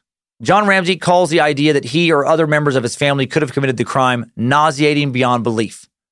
This interview was done before the Boulder police could officially interview the two alone, and the Boulder police are beginning to further suspect the Ramseys had something to do with this murder. Five detectives fly from Boulder to Atlanta to interview them. Now let's look at the CNN interview a bit more. It, it did not do them any favors with the court of public opinion. In one part of this national interview, Patsy Ramsey says, We have to find out who did this. John Ramsey adds, Not because we're angry, but we have to go on. Not angry? But what? Your daughter was sexually assaulted and murdered in your home a fucking week ago? And you're not angry? Are you a robot? Are you a sociopath incapable of emotion? Like, mo- you know, more CEOs are sociopaths than the average person. We learned that a long time ago and sucked number four. I mean, just, just very weird. Does not, it's not a good look. The Ramseys are asked, Are you fully convinced that your daughter was kidnapped? Patsy starts to shake her head no. And then John starts to shake his head yes. She starts nodding yes as well then. And then she says, It's just so hard to know, but we are, our, our family is a loving family. It's a gentle family. Why would John, you know, give kind of a, a yes answer? Dude, you, you, you know she wasn't kidnapped. You found her body in the home. The cops were there by 6 a.m. No kidnapper snuck her body in as law enforcement continued to arrive. And what, what, what? Some kidnapper snuck her in, you know, sometime after, or snuck in uh, sometime after 10 p.m., got her out, then brought her back. You know, follow, what? Makes zero sense. She wasn't kidnapped. On January 3rd, John and Patsy returned to Colorado after JonBenét's funeral. February 13th, 97, Boulder Police Chief Tom Koby, Boulder, uh, Boulder County District Attorney Alex Hunter hold a news conference where they vowed that the killer will be brought to justice. DA Hunter then announces the formation, uh, and, that, and that's the different police chief that I mentioned earlier. Was you know there was, there a long investigation. There ended up being several police chiefs that would be part of it. DA Hunter then announces the formation of an expert prosecution task force, including forensic expert Henry Lee, DNA expert Barry Scheck. Both Lee and Scheck were part of the O.J. Simpson defense team, and the media eats this shit up. This case is the subject of immense media coverage. And the general consensus seems to be a belief that the Ramseys did it. JonBenét's pageant experience seems to have been a major factor in coming to that belief. Media pundits and the general public alike find the pageant lifestyle odd. Obviously, I can't blame them.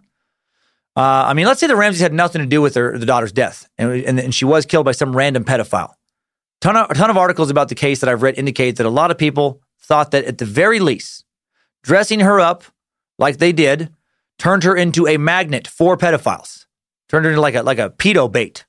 And I don't t- totally disagree. I mean, you sexualize your kid. I mean, you are, you know, making them more noticeable to fucking people who are sexually attracted to kids. I mean, did someone who knew her from the pageant world kill her? That's, you know, another possibility uh, that goes with the intruder theories. March 13th, 97, veteran homicide detective Lou Smit joins the Ramsey murder investigation. Smit was a retired investigator from El Paso County, best known for cracking the murder case of Heather Dawn Church in Colorado Springs. Heather Dawn was not, in fact, a church. She was a 13 year old girl killed by a dirtbag named Robert Charles Brown, a guy who, like Otis Toole and Henry Lee Lucas, uh, ended up confessing to a whole bunch of other murders he may or may not have committed after getting arrested. April 3rd, 1997, DNA testing begins at Cellmark Diagnostics Labs in Maryland. This was the second round of DNA testing in the John JonBenét case. The initial round was conducted at the Colorado Bureau of Investigation Labs. Just two weeks later, DA Alex Hunter, for the first time, publicly identified John and Patsy Ramsey as the primary focus of their investigation. Gosh dang gee willikers. Does not look flipping good. On April 27th, 96, the Ramseys fund a newspaper ad offering a $100,000 reward for info about JonBenét's killer. Three days later, April 30th, the police conduct their long awaited formal interviews with John and Patsy Ramsey more than four months after JonBenet was found murdered. Not good. Patsy is interrogated for six and a half hours. John is questioned for just two hours. At the end, the police released no statement regarding the contents of those interviews. May 1st, 97, John and Patsy Ramsey, in a rare interview with reporters, declare their innocence. I did not kill my daughter, John Ramsey states. Patsy says, Let me assure you that I did not kill JonBenét. On May 13th, 97, the first detective to arrive at the murder scene, Linda Art, Arndt, is dropped from the case. Why? She'll later claim she was fired for criticizing her superiors uh, for their handling of this case. Her superiors will say, will say she was removed because she bungled the case. On August 14th, 97, JonBenét's grisly autopsy details are released to the public. On January 15th, 1998, John and Patsy Ramsey refused to submit to another round of interviews unless they can review the evidence first, uh, a condition unacceptable to police who refuse. Uh, it does seem weird. The whole refusing to come in and do the interviews does seem weird to me. It's never properly explained. Some sources say the Boulder PD just botched the interviews, not demanding the, them immediately because John was a rich, big wig local businessman with military contractor ties. Some sources seem to think that this is just what happens when you have lots of money, can hire good lawyers to do everything, and their legal power to make it hard for police to investigate you. I do think if they were for sure innocent, why not cooperate more with police? But again, you know, if you have a lawyer reminding you that innocent people can and do go to jail for horrible crimes all the time, even murder, I can also see why an innocent person would not cooperate. January 16th, Governor Roy Romer Romer. Roy Romer rejects the request by two friends of the Ramsey family to appoint a special prosecutor in the murder case. A little bit of conflict of interest there. Your friend is suspected of murder, and now you're going to try and get a prosecutor you like attached to the case. January 29th, 98, more than a year after their daughter was murdered, the Ramseys turn over to police the clothing they were wearing the night JonBenét was found dead. That, that is so ridiculous to me. Wish I understood legal protocol more here. Why didn't they get the clothes week one? What is the point of getting them over a year later? I mean, so you can see what kind of detergent they've been using. Also, wouldn't it be very easy just to buy new versions of the clothing you were wearing and then give that to the police? I mean, how the fuck would they know the difference? On March 12th, 98, after looking for the killer of JonBenét for 15 months, police say the best bet for solving that murder is a grand jury investigation and formally call for such a probe after conferring with District Attorney Alex Hunter. So, what is a grand jury investigation? I've always been a little confused by that. I know we mentioned grand jury investigations in the Black Dahlia suck. They were used to investigate LAPD corruption and also to try and bring a Dahlia suspect to trial, but I never explained what a grand jury investigation is. It's pretty unique. According to Wikipedia, which provides, uh, you know, uh, provided the best, most understandable layman speak type definition I could find, uh, better than the legal sites I found. A grand jury is, well, a jury a group of citizens empowered by local by law to conduct legal proceedings and investigate potential criminal conduct and determine whether criminal charges should be brought. A grand jury may subpoena physical evidence of a, uh, or a person to testify. A grand jury is separate from the courts, which do not preside over its functioning. Uh, Liberia and the United States are the only two countries in the world that use grand juries like this. Uh, it's a type of trial, basically, that determines if you're going to have a criminal trial. Unlike a regular trial, there's no defense with a grand jury investigation, only the prosecution trying to convince a jury that someone should be prosecuted at a criminal trial. And when and why are these grand juries used without, you know, hijacking this timeline further into an explanation of our entire criminal court system? The simplest answer I've found is grand juries are used when the prosecution does not have enough evidence to convince a judge that a subject should be held to answer for a crime. So, in the JonBenét case, what happened was the Boulder Police Department was having a hard time figuring out how to charge, you know, uh, JonBenét's parents with her murder. A lot of members of the BPD they think that John and Patsy, maybe Burke, either did it, had something to do with it, but they just don't have enough evidence to get a judge to sign off on an indictment. So they decide to try for a grand jury, hope that they can convince them that there's enough evidence or enough circumstantial evidence to bring them to trial. I think it's about as good as I can explain it. Uh, hopefully, I got that right. Making things more complicated. While most of the Boulder PD uh, convinced of Ramsey's guilt, they want to, you know, call for a grand jury investigation. The DA's office does not think the Ramseys are involved. This was a big, uh, complicated part of this case. The Boulder Police Department seemed to consistently believe it was the Ramseys. The district uh, attorney's office seemed to consistently believe in the intruder theory. In May 1998, Lou Smit, the detective hired by the DA's office, presents his findings to the uh, BPD with other staff members of the DA's office, concluding the, that the evidence pointed away from the Ramseys. However, Smit and his team were unable to successfully challenge enough members of the BPD who did believe the Ramseys were guilty. The DA's office sought to take control of the investigation. Due to animosity between the police and the DA's office and the pressure to obtain a conviction, Colorado Governor Roy Romer steps in, names Michael Kane as special prosecutor to initiate a grand jury. Two of the lead investigators in the case who had opposing views, Smit and Steve Thomas, resign. Smit because he believes that the investigation had incompetently overlooked the intruder hypothesis, Thomas because the DA's office had interfered with and failed to support the police investigation of the case, which pointed at the Ramseys. Steve Thomas resigned with the well publicized letter which said, Attempts to gather evidence were met with refusals, and instead it was suggested that we ask permission from the Ramseys before proceeding. He thought the Ramseys had intimidated the DA's office. office. As the feud with the DA's office escalated, the Boulder police accepted the aid of a dream team of three attorneys who offered to provide pro bono counsel in the case. Curiously, one of the attorneys had served as outside counsel, counsel, excuse me, to Lockheed Martin in several cases.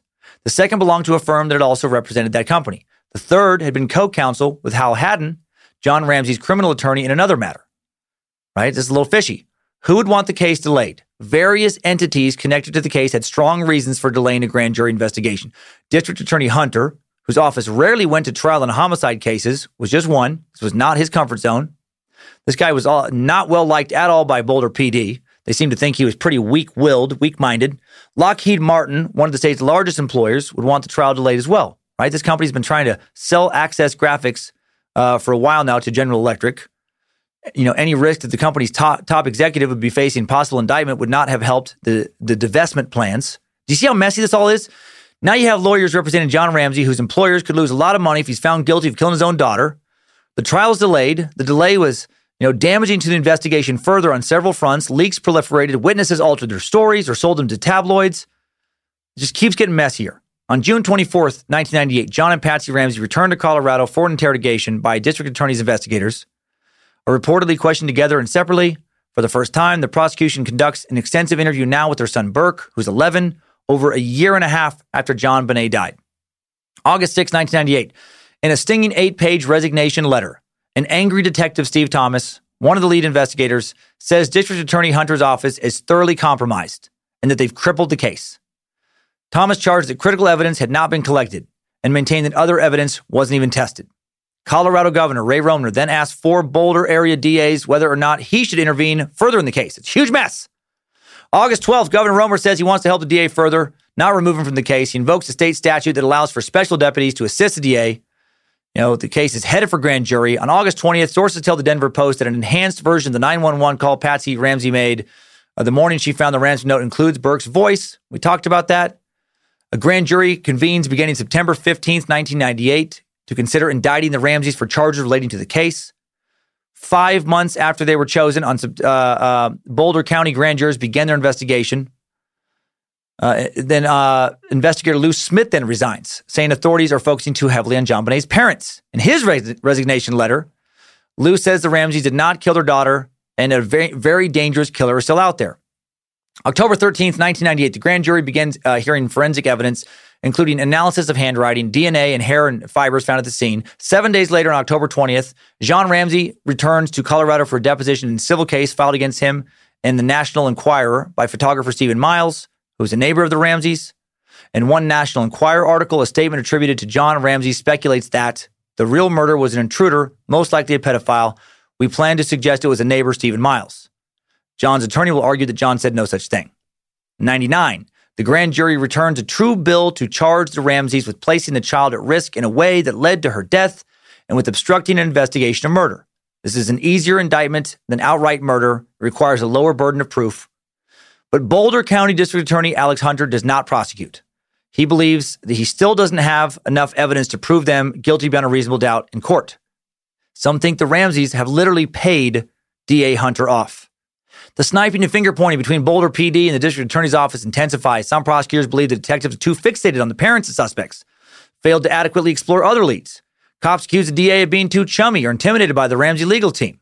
After more than a year of hearings, the proceedings have accomplished absolutely fucking nothing. They look to be over. On February 18, 1999, Lawrence Schiller's book, Perfect Murder, Perfect Town, offers new insight and details into the investigation. This book describes the feud between police and prosecutors. On April 8, 1999, a six month extension of the grand jury's investigation is granted, proceedings not over. They've decided to keep trying. On May 19, 99, Burke, now 12, is secretly questioned by the grand jury. The next day, Boulder authorities publicly confirm he's not a suspect, but is a witness. Fuck, what? A witness? What did he see? Then on September 13, 99, former detective Linda Arndt, one of the first detectives on the crime scene the day JonBenét's body was found, who by this time has resigned from the BPD, appears on Good Morning America, claiming she knows what happened the night JonBenét was killed. In a five part interview, she uh, says she knows who killed the girl, but will not reveal the name, but she kind of does. She makes I watched it. She makes it very clear without saying his name that she thinks that John Ramsey, the father, for sure did it. September 23rd, 1999, after uh, almost four months off, the grand jury returns to work. October 13th, 99, DA Alex Hunter announces after the grand jury has completed its work that his team still does not think they have sufficient evidence to warrant filing of charges. Over three years later, Mary Lacy, the next Boulder County District Attorney, takes over the investigation from the police on the six year anniversary of JonBenét's death, December 26, 2002. In April 2003, Lacy states that JonBenét's killing is more consistent with the theory that an intruder murdered JonBenét than it was with the theory that Mrs. Ramsey did. Back and forth it goes. December 2003, DNA results muddy everything further. Forensic investigators extract enough material from a mixed blood sample found on JonBenét's underwear, underwear to establish a DNA profile. That DNA belongs to an unknown male person. Investigators obviously hope that this is a big break in solving the case. The DNA was submitted to the FBI's combined DNA index system, a database containing more than 1.6 million DNA profiles. Doesn't yield a match. Fast forward a couple years later, June 24, 2006, Patsy Ramsey dies after battling ovarian cancer off and on for more than a decade. August 15, 2006, John Mark, uh, John Mark Carr, a 41 year old elementary school teacher, confesses that he accidentally killed JonBenét while attempting to sexually assault her. He's arrested in Thailand. For a brief moment, it looks like JonBenét's killer has been found. Nope. The case against Carr collapses later that August. DNA test results eliminate him as a suspect. Also, he wasn't in Boulder at the time of the murder. More on this fucking nut job a little bit later. July 9, 2008, armed with new DNA evidence that points to an unknown male as JonBenét's killer, Boulder County District Attorney Mary Lacy public, publicly exonerates the child's parents and immediate family. In a letter hand delivered to John Ramsey, Lacey says she is confident that a touch DNA analysis done by a private lab has determined the genetic material left on the waistband of long johns JonBenét was wearing when her body was found matches the DNA left in her underwear and that that DNA belongs to an unknown suspect. With no strong suspects remaining, the case goes cold. In October 2010, the case is reopened. New interviews are conducted following a fresh inquiry by a committee that included state and federal investigators. Police are expected to use more, uh, you know, to, to use newer DNA technology in this investigation. There was no new information gleaned from those interviews, according to ABC News. It was reported in September 2016 that the investigation into JonBenét's death continued to be an active homicide case. Per Boulder Police Chief Greg Testa, in September of 2016, TV programs from A&E, Dr. Phil, Dateline NBC, CBS News air JonBenét specials in advance of the 20th anniversary of her murder. Boulder Police Chief Greg Testa says in a September 1st videotaped statement that he won't do interviews about the case to maintain the investigation's integrity. He points out that the department has processed 1,500 pieces of evidence, has taken 200 DNA samples, interviewed more than 1,000 people in eight states, investigated more than 20,000 tips. Uh, not going to do any more interviews. In October of 2016, forensic expert to examine the results of DNA test obtained exclusively by the Daily Camera and Nine News dispute former DA Mary Lacy's conclusion that a DNA profile found in one place on JonBenét's underpants and two locations on her long johns was the killer's. This is where that fucking DNA thing is so crazy. The experts said the evidence showed that the DNA samples came from at least two people, in addition to JonBenét. Something Lacy's office was told, but that she didn't mention when she cleared the Ramseys. And the experts also said that these DNA samples were of the kind that likely could have come from a Long John factory factory worker. They could have just sneezed on him. Damn it. Right? Many now feel that the Ramsey should have never been exonerated based on DNA testing right? The results were misinterpreted. Looks like the DNA test had nothing to do with the murder. December 13th, 2016, Boulder police and prosecutors plan a new round of DNA tests that yield jack shit. To this date, there are no new leads. The case remains unsolved. Various legal analysts seem to all agree that the case will, in all likelihood, forever remain unsolved. But we're still going to look at some suspects. Let's bounce out of this timeline to do exactly that. Good job, soldier. You made it back. Barely.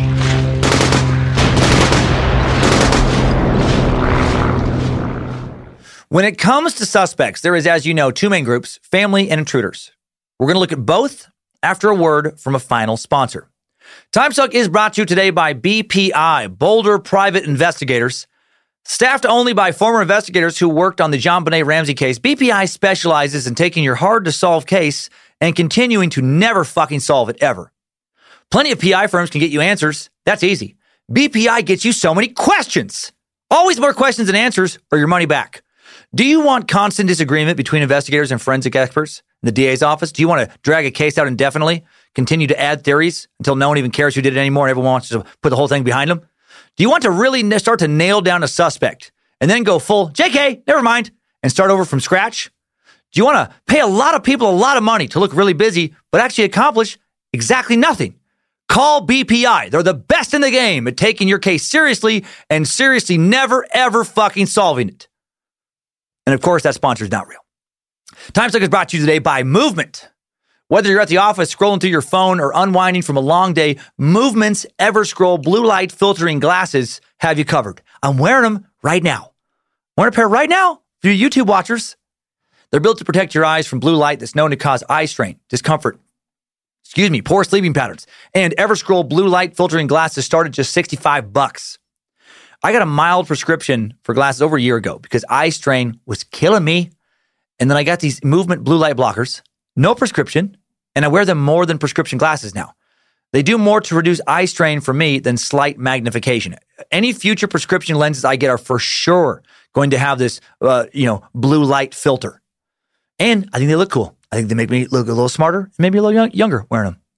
They don't look like uh, other computer glasses you see out there, right? These aren't just you know, you know regular glasses. No yellow tint lenses like you find other blue light blockers, right? None of the, none of those dork glasses. Pick from round frames, clear frames, colored frames, etc. Movement selection is always expanding with new, traditional, and fashion-forward styles to choose from. Get 15% off today with free shipping, free returns by going to movement.com slash timesuck. That's mvmt.com slash timesuck. Shop movement, Everscroll, blue light filtering glasses. Protect your eyes. Look great doing it. Movement.com slash timesuck. Join the movement. Link in the episode description. Now let's look at some uh, theories. Let's start with the intruder theory. right? Let's, let's go over this in general before we look at individual intruder possibilities. The intruder theory goes something like this Somebody was able to survey the family, find a time when they weren't in the house, get into the house. When everyone went to sleep, they wrote a ransom letter, took JonBenét, possibly using a stun gun to subdue her, then took her down to the basement, tied her up, killed her, still left the ransom note saying she was safe.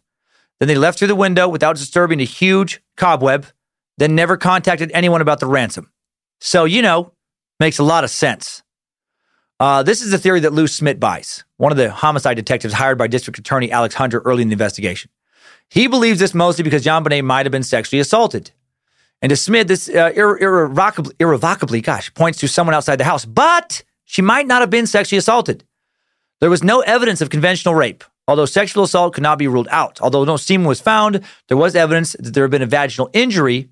And at the time of the autopsy, it appeared the vaginal area had been wiped with a cloth. However, fuck, this is so confusing, this case. Oh, my heck, mother! Dr. Richard Krugman, a specialist in child abuse brought in as a consultant by Hunter's office, says that there was a vaginal abrasion, which is, quote, a sign of trauma, not a sign of sexual abuse necessarily. Meaning she could have fallen down, could have ran into something. You know, her hothead brother could have kicked her in the in the junk. You know, she might not have been sexually assaulted, or maybe she was. Dr. Cyril Wecht, Vecht, a well-known forensic pathologist, has no doubt that the 45-pound child had been molested saying if she had been taken to a hospital emergency room and doctors had seen the genital evidence, her father would have been arrested. All right? Fine. No one can agree on fucking anything. Call BPI. Uh, the vaginal opening, according to Dr. Robert Kirschner of the University of Chicago's pathology department, was twice the normal size for six year olds. The genital injuries indicate penetration, he says, but probably not by a penis, and are evidence of molestation that night as well as previous molestation. Ha! Yeah, I'm not a doctor, but it seems like Dr. Kirschner is reading a lot into this vaginal opening, especially since other doctors are divided on what happened. There was also blood and urine stains on her underpants. A considerable obstacle to the investigators, according to one well placed source in the DA's office, was the fact that the crime scene in the body had been cleaned up. Maybe that's what uh, John Ramsey was doing when he was missing for an hour. Another piece of evidence pointing to an intruder is that there had been more than 100 burglaries in the Ramsey's neighborhood in the months before John JonBenét's murder. Also, there were 38 registered sex offenders living within a two mile radius of the Ramsey home. Creeps! They don't just live in neighborhoods like missing fingernails. They also live in uh, or li- live you know near neighborhoods like Chautauqua. Now let's look at one of these sex offenders and a few other suspects relating to the intruder theory. One of the individuals that veteran homicide detective Lou Smit uh, identified as a suspect under his intruder theory was Gary Howard Oliva, or Oliva, uh, who was arrested for two counts of attempted sexual exploitation of a child and one count of sexual exploitation of exploitation of a child in June 2016. Um, sounds like the same charge there, but whatever. That's how it's written. This con- uh, convicted pedophile had been living in the area on and off when police allegedly found a magazine cutout of JonBenét Ramsey in his backpack after he was apprehended on drug charges in 2000. Creepy. He was soon released, but suspicion remained. DNA, DNA testing for the JonBenét murder cleared him, but we know all the fucking problems with DNA testing. Uh, he was charged with two counts of sexual exploitation of a child for possessing child pornography. Um, and check this out. Just this summer, this motherfucker, currently in prison but due for parole next year, allegedly confessed to accidentally killing the six year old in a series of letters sent to a former high school classmate. I never loved anyone like I did JonBenét, and yet I let her slip and her head bashed in half, and I watched her die. Oliva wrote in a letter to his former classmate, Michael Vale. It was an accident. Please believe me, she was not like the other kids. So creepy. Not like the other kids. You know, I Google image searched this living turd in a human costume, and he looks exactly like the kind of guy who writes that letter. Why do so many pedophiles have long, wispy hair and fucking mustaches? He looks so creepy that if you were a parent and you willingly let this motherfucker watch your kids and that he then molested them, the police should arrest you and the pedophile, send you both to prison. What, what you in for? Letting fucking Gary watch my eight year old? Ah, sounds fair. In another letter to Vale, Oliva wrote, or Gary wrote, I don't, isn't that last name's weird? Uh, JonBenét completely changed me and removed all evil from me. Just one look at her beautiful face, her beautiful glowing skin, and her divine God body, I realized I was wrong to kill other kids. Yet by accident, she died and it was my fault. Her divine God body? Jesus! That's why you don't put six year olds in sexed up costumes and have them fucking parade around a catwalk. Because of the Garys of the world. That's it. Monroe is only wearing garbage bags starting tomorrow. Better yet, she'll be in a garbage can like Oscar the Grouch. On Fridays, she can loosen it up. She can wear snowsuits. In the summer, she won't have to, you know, wear her snow boots. Uh, Vale said he has suspected his old high school buddy uh, for the last 22 years of killing JonBenét. Ever since he received a disturbing call from Gary shortly after the murder and before the case made national headlines. Vale, who lives in Ventura, California, told the Daily Mail, My suspicions began when Gary called me late at night on December 26, 1996. He was sobbing and said, I heard a little girl. I tried to get more information out of him. The only other thing he told me was that he was in Boulder, Colorado. On December 27th, I read the front page of my local newspaper Girl, six, slain in Boulder, Colorado. I immediately called the Boulder PD, told them what I knew about Gary and what he had told me days earlier. They didn't get back to me. Three months later, I called the police again to find out what was going on in the investigation of Gary, but instead I was sent to a police answering machine set up for tips in the JonBenét case. I left a message on the recorded line, and again, I never heard back from investigators. Boulder police released a statement this year saying that, you know, Oliva, Oliva, it's O L I V A. I have no fucking idea how to pronounce that. Oliva? Oliva? Oliva? Uh, had previously confessed, and investigators had looked into his claim. The Boulder Police Department is aware of Gary and has investigated his potential involvement in this case including several previous confessions, said the statement.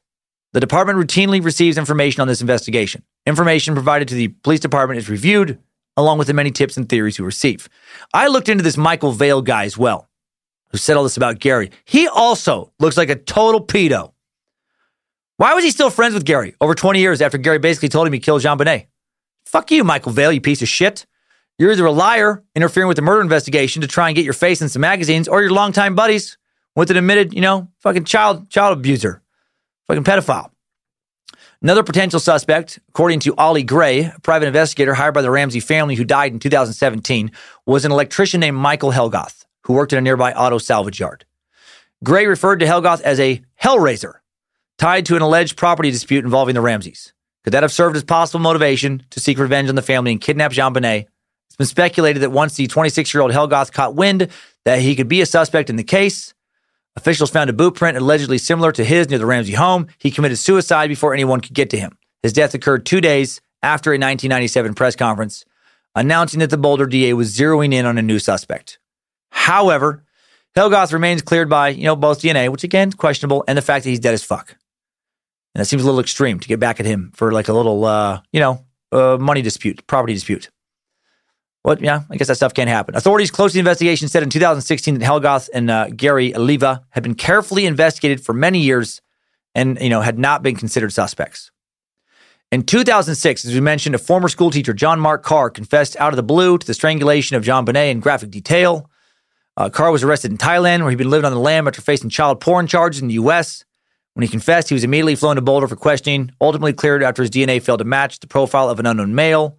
Carr's demented confession involved a series of diary entries allegedly written from the scene of the crime. In one dramatic account, Carr recalls strangling JonBenét in a love game gone wrong. Close your pretty eyes, sweetheart, reads the excerpt, in which Carr repeatedly refers to himself as Daxus. Daxus loves you so much. Oh my God, I love you, JonBenét, and my lover's eyes are slowly closing. Are, and my lover's eyes are slowly closing. I know we shouldn't make it illegal to write creepy shit like that about wanting to have sex with dead kids. You know, that would be an assault on free speech. But can we make it legal for parents to get to hit these people as hard as they want in the face at least one time for doing that? Uh, Carr, uh, you know, his, his, he was dismissed as a suspect altogether, written off as a pedophile. You know, just wanted notoriety and fame. He, wasn't even in the area when it happened. Just fucking another nut. Uh, Carr believed to have changed his name and his gender, uh, living somewhere as a free woman in the U.S. named Delia Alexis Reich. New genitals, same old creep. Uh, suspect I feel sorry for was the Ramsey neighborhood Santa Claus, Bill McReynolds, who died in 2002 at the age of 72. Friend of the Ramseys who dressed up as Santa Claus the week before JonBenét's murder to entertain the neighborhood children at one of Patsy's famous Christmas gatherings. The possibility that the now deceased McReynolds had anything to do with JonBenét's death extremely unlikely, but does get tossed around on the internet a lot, a lot as far as suspect lists. After the other dudes we've named, he, he's the most suspected, uh, you know, uh, suspect under the intruder theory. McReynolds was r- rumored to have paid a little too much attention to JonBenét, going as far as to arrange a secret visit from Santa Claus on Christmas. Supposedly, he had chosen JonBenét to be his special friend, going as far as to bring a vial of glitter gifted to him by the six year old with him into heart surgery. Even stranger, he asked his wife to mix the gold glitter in with his ashes were he to die. I mean, that is a little bit odd to want a neighbor girl's glitter mixed in with your ashes. Uh, that story generated buzz in the Denver Post, failed to amount to anything more than the uh, uh, sensationalized character assassination of a friendly old man. This poor bastard he should have never said shit about the glitter. Bill does seem to be, have been a good guy. Bill was born in South Texas, a few miles from the border, uh, little town of Donna, uh, Texas. 1930, received a degree in journalism from the University of Texas, served in the Army, returned to his alma mater, taught for five years before moving to Minneapolis to attend the University of Minnesota, where he earned his doctorate in American Studies, hired by Colorado University Journalism Department in 1968. And then he and his wife, Janet, spent the next 30 years in Boulder, raising three kids. After his retirement from Colorado University in 92, he volunteered a lot of his time to be a children's Santa Claus.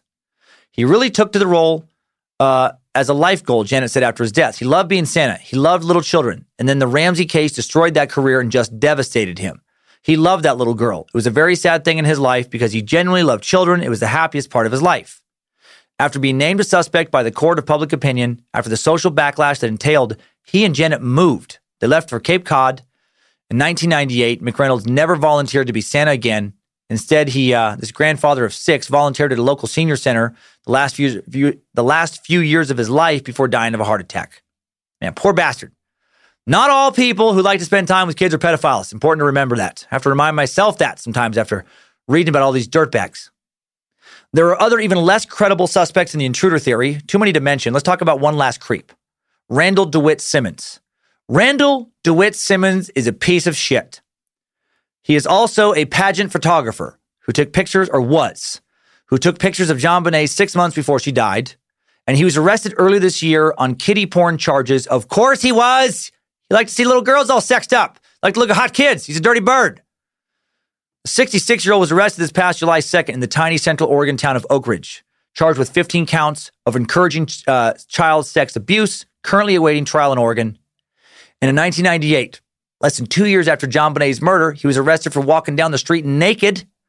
And one of the first things he said to officers when he was arrested was, I, I didn't kill JonBenét. So that's, you know, that's fun. That's not suspicious at all. Despite all this, Boulder PD never considered him to be a serious suspect. They seem to have put him uh, in the uh, nuttier than squirrel shit crackpot list, put him on that after he was given a psychic vow or a psych eval following his 1998 arrest. So it's confession killers all over again, man. What is it with these nuts confessing to horseshit, heinous stuff they didn't do? It's like, you know, like some kids thrive on negative attention. I guess some grown-ups do too. Now let's look at the family one last time. First, Patsy, JonBenét's mother, Patsy Ramsey, took whatever secrets she was holding from that, uh, you know, that morning to the grave when she passed away after a 13 year battle with cancer. The main murder theory with Patsy is that while she was cleaning up yet another one of JonBenét's bedwetting accidents, you know, she flipped out, slammed her little girl's head against the side of a hard, blunt surface like a bathtub, you know, and uh, and then panicked. This one seems like a stretch to me, a big stretch. But former detective Steve Thomas thinks that Mrs. Ramsey strangled her daughter in, in a panicked moment on Christmas night, 1996, after accidentally causing a serious wound to the little girl's head, he contends that the girl's father, John Ramsey, after realizing what had happened, chose to protect his wife rather than help authorities. Uh, Steve also thinks that Patsy wrote the note. And if Patsy did kill JonBenét, it's unlikely that she covered it up on her own, right? Like he said, uh, kept everything from her husband. So uh, that brings us, of course, to Papa John. John was the one to find JonBenét's body, the one to ruin the crime scene. He, also, if you'll recall, reportedly disappeared for over an hour during the search for JonBenét. Report, uh, rumors of a history of sexual abuse began to circulate almost immediately after the murder became a sensational news story, though no evidence was ever found to prove those allegations.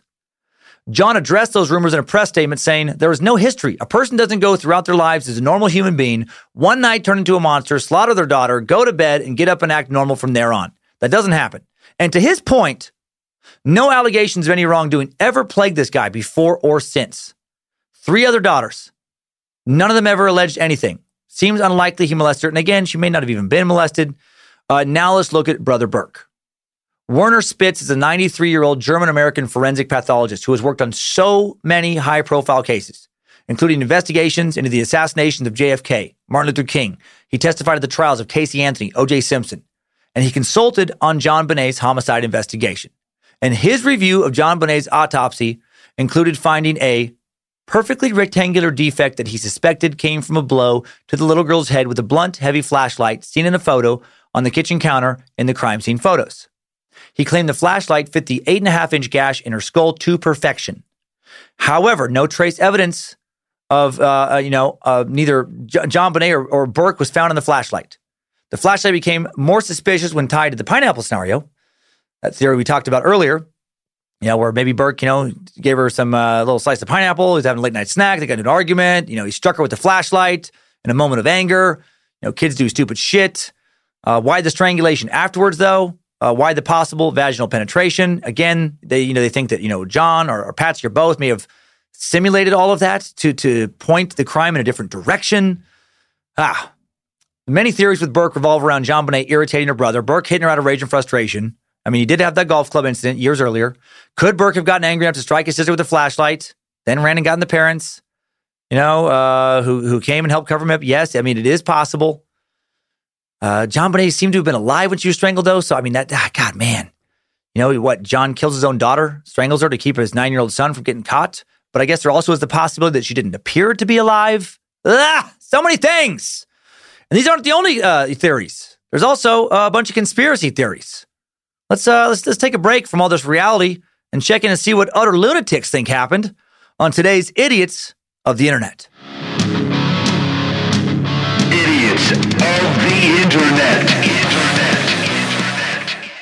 We're going to bounce around for a second before looking at some comments under under one video. Uh, some people actually believe that John JonBenét never died. I mentioned this earlier. I'm sure the Boulder PD love this theory. They think she went into hiding, then resurfaced as pop star Katy Perry. This is a real theory. What the flip?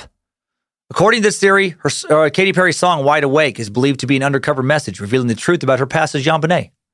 One of the many holes with this theory is that Katy Perry is six years older than JonBenét. Uh, the evidence for this one is kind of, but, but but not really a physical resemblance between Katy Perry and JonBenét Ramsey, as well as the kind of but not really uh, existing resemblance of both their sets of parents. It's super dumb, but some people believe it because some people are idiots. Uh, one YouTuber theorist went to great lengths to prove the similarities of their eyebrows, which obviously means they're the same. They have the same eyebrows. Uh, a different YouTuber points out the lines in Katy Perry's autobiography she wrote in reference to writing songs at an early age. Not that I was one of those stage kids. There was no JonBenét Ramsey inside of me waiting to burst out. They think that's, haha, see, she's saying it. Guess they don't understand fucking metaphors or just, you know, uh, analogies. Uh, God. Okay. So another conspiracy is that the little dyed blonde haired girl was sacrificed in a satanic ritual. Of course. Of course, that, that shows up. There's all kinds of articles saying that a brotherhood term for devil is John Bet. Excuse me. Which is quite similar to her already unique first name. But none of these articles seem to have sources. Who, who is this brotherhood? Probably just a term someone threw up on Reddit when they were drunk. And someone else reposted it, and you know, here we are. Another satanic theory is that JonBenét was killed in a satanic pedophile ring ritual. Nope. Gonna move away from that one. Some people think aliens killed her. Really, really paranoid and crazy people who think that aliens would hit her with a blunt object, then choke her, then write a weird ransom note, then make make it look like maybe she'd been molested, then move her body, then not call for ransom, and then fucking, you get how dumb this is. You know, uh, they're aliens. Why would they have to make shit so complicated? No alien has ever been arrested that we know of, ever. You know, why are they worried about covering their tracks? There's also a conspiracy that links JonBenét's death with 9 11. Yay! According to the conspiracy site, The Unhived Mind, JonBenét was murdered by a Royal Canadian Air Force colonel operating on behalf of major British and American corporations and the Illuminati because her father refused to assist America's enemies in planning 9 11. Yes, people believe, grown ups believe this. People with more free time than me. Just like with the aliens. Why the fuck would trained assassins leave such a weird crime scene behind? Why not just have her disappear forever? And even an even arguably weirder theory is that some people some people think a wolf killed her. Mm-hmm. I'm gonna repeat that. Some people believe that a six year old was murdered by a fucking wolf, big dog, and the Boulder PD couldn't figure that out. In an investigation that involved God knows how many officers and dragged on for over 20 years. Did the wolf choke her? Did the wolf put on that little garrote, you know? The wolf change her clothes? The wolf write that fucking note? How does the ransom note work into that? Good question. This theory holds that she was attacked by a wolf and her parents freaked out, thinking they'd get in trouble for not protecting their daughter from wolves. You know, because that's the thing. Uh, so they covered up a wolf murder by staging a kidnapping. Anyone over the age of 12 who believes that should be sterilized forever.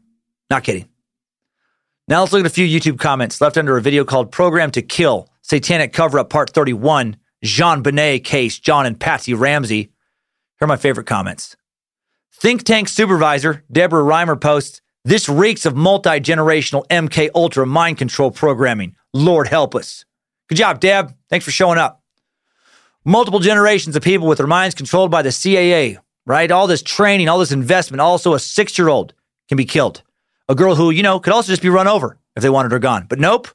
You gotta do this long, complicated, lots of training, mind control, weird shit. takes decades to kill this kid. Obvious Ivy League sociology professor Jerry Jamify posts trauma based mind control. They were preparing her to become a Hollywood elite sex slave and it got out of hand. Maybe. Oh, sure, Jerry, maybe.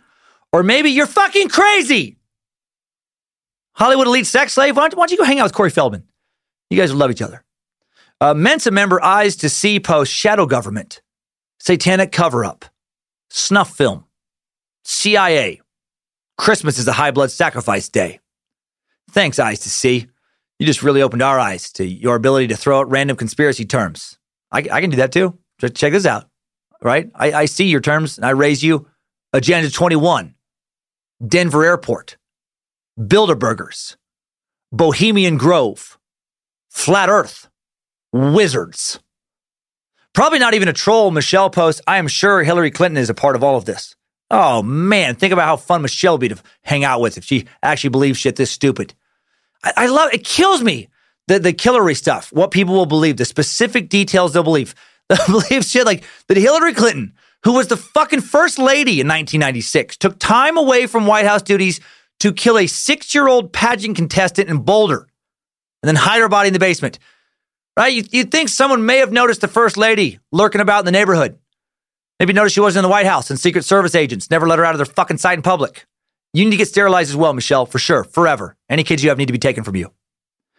Finally, N. Kogi Ni To, just a bunch of gibberish. Uh, X posts the word Burke, as defined in the World Book Dictionary from 1974, is to kill by suffocation or strangulation. The second definition is to conceal. That actually is true. It's true. It does, Toex. That's true. And the word coincidence means a remarkable concurrence of events or circumstances without apparent casual, casual connection. Casual connection. And the second definition of the word lunatic is an extremely foolish or an eccentric person. And that's you. This kid wasn't named Burke so he could grow up and strangle his sister. You paranoid fucking wackadoodle. Stop it. Get a job. Fuck off YouTube. Do something better with your life. And the defi- definition of the word flustered mush mouth is Dan Cummins. Ah, struggle. I was doing so well for half. And then, ah, then I got tri- tripped up. but that felt good. That felt good. Just take a little break from all the heaviness and just just look into utter maniacs. Let's let's get out of here. Idiots of the internet. Internet. Internet. Okay, so final thoughts. We likely will never know who killed John JonBenét Ramsey. You know that now. Ton- tons of books have been written by tons of people involved, suspects, detectives, uh, private investigators, you know, on and on and on. And the one thing they all agree on is nothing. Maybe that's another reason this case is fascinating for so long. You know, we meat sacks do not like unsolvable puzzles. We like answers. In this case, it, it feels like there should be some answers, but there aren't any. Nothing definitive. If I was forced to pick, I've thought a lot about this this last week. I would say that JonBenét was not molested and that her brother did it. I would say that it was an accident and that the parents freaked out and then decided to cover it up in, in a, you know, panicked attempt to protect their son. While it doesn't make a lot of sense, it does make the most sense to me that Patsy wrote the ransom note. John intentionally messed up the crime scene, wiped down the, you know, the, the body. They, they, they threw off, you know, the investigators with various nonsense. Burke was not asleep. You know, John and Patsy, smart, successful people, maybe even in their shock, you know, and trying to pull themselves together to protect their son. And they just come up with this fucking convoluted plan. And then once they start on that road, maybe they're worried that they'll be implicated as well. You know, now now they're going to suffer also. I, I I don't know. I, I think if I had to pick, that's what happened. It seems to be the least ugly truth of anything that could have happened, as far as I can think. You know, accidental blow from her brother, far better fate than some pervert breaking in and terrifying JonBenét before she died. Terrible for the parents if it is true. You know, can you imagine having two kids, having one kill the other? Whew. For parents, maybe that, maybe that is the worst scenario than anything else I described to start this suck. So rest in peace, JonBenét Ramsey. I, I hope it was quick and painless, whatever happened. Time now for top five takeaways. Time suck. Top five takeaways. Number one, child beauty pageants pageants are weird and gross. To me, you know, you think your kid is cute, I get it, but maybe just tell them that. Maybe just tell them that they're cute. Give them healthy self esteem without dressing them up like you know uh, pedo porn stars. Number two, the murder of the six year old beauty pageant winner JonBenét will likely never be solved, despite over a thousand pieces of evidence, thousands of man hours investigating.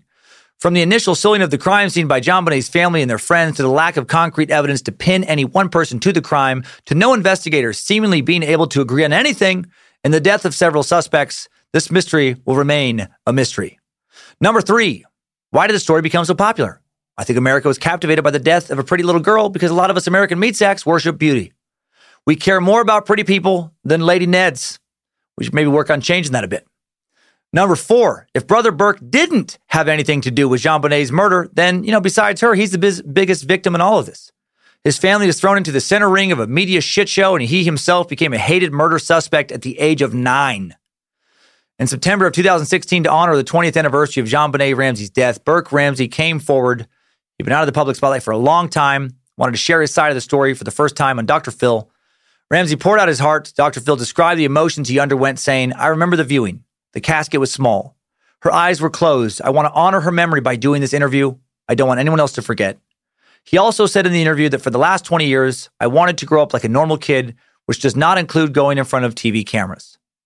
Currently, Burke Ramsey is a computer analyst who works remotely from his home based office. Man, maybe I was wrong about best case being uh, Burke accidentally killing her. Now I'm hoping he didn't do it. I hate this case. Every day I've researched it, I suspect something else. You know, fuck it. This aliens. Okay, this is aliens. Illuminati aliens. Maybe that's it. Number five, new info. Another theory that's been popping up, uh, you know, more and more is it claims that the murder of JonBenét is linked to the murders of two other little girls in Colorado and Hawaii. Retired police investigator James Benish is of the belief that the murder of seven-year-old Tracy Marie Neef in 1984 and the killing of four-year-old Lacey Ruff in 1993 have something to do with uh, JonBenét's murder as far as the same killers. All the girls were between the ages of four and seven, were abducted and killed in a similar fashion. He thinks they were killed by brothers Aaron and Todd uh, Schlon, ugh, Schonlau. There we go. Schonlau. When Tracy Neef was kidnapped in 1984, members of the Schonlau family were living close to Tracy's house in Thornton.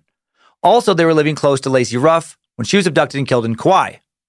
After Lacey's father discovered her body, Todd called the police, said his brother Aaron had abducted, sexually assaulted, and killed Lacey. Aaron was convicted for all of this, sentenced to life in prison.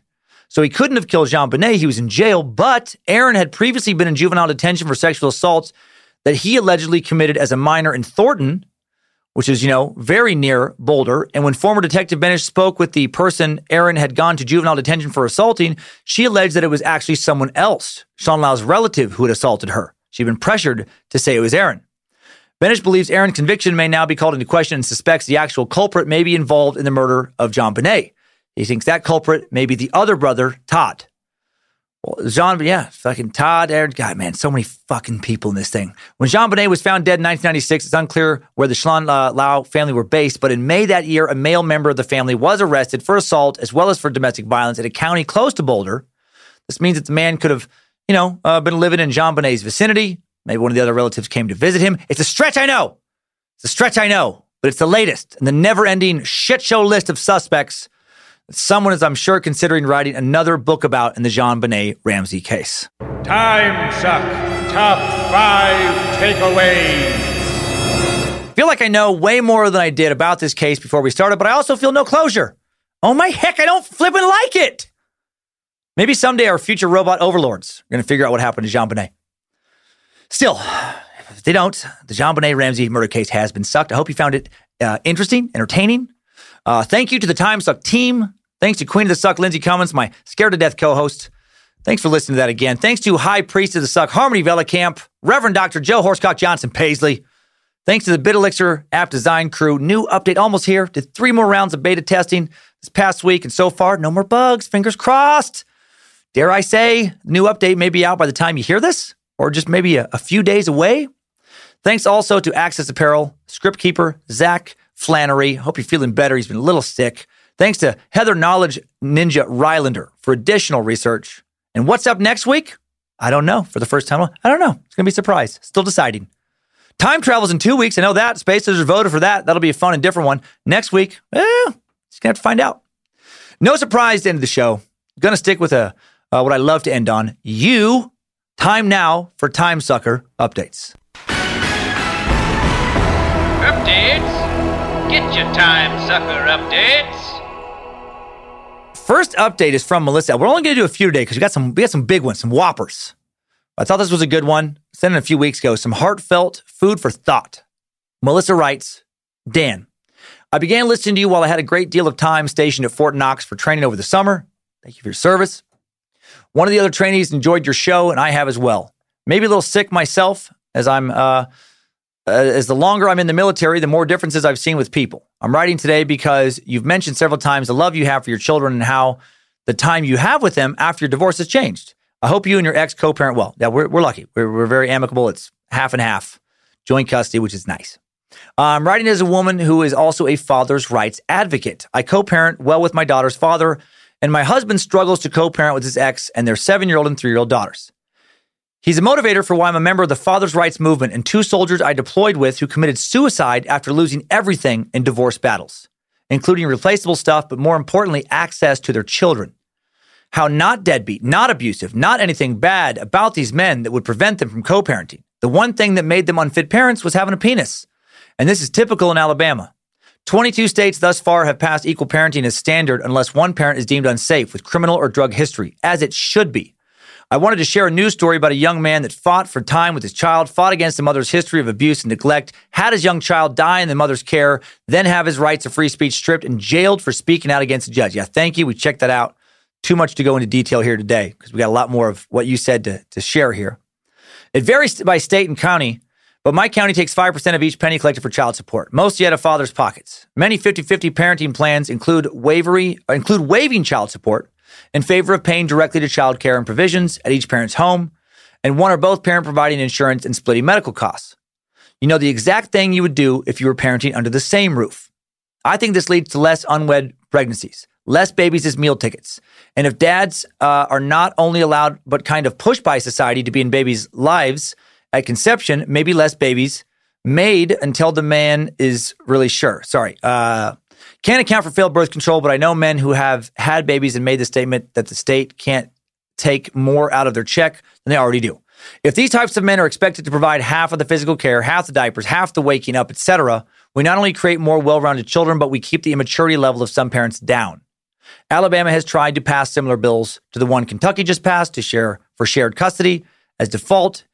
It gets passed in the Senate but rejected in the House. Too much money the state would lose.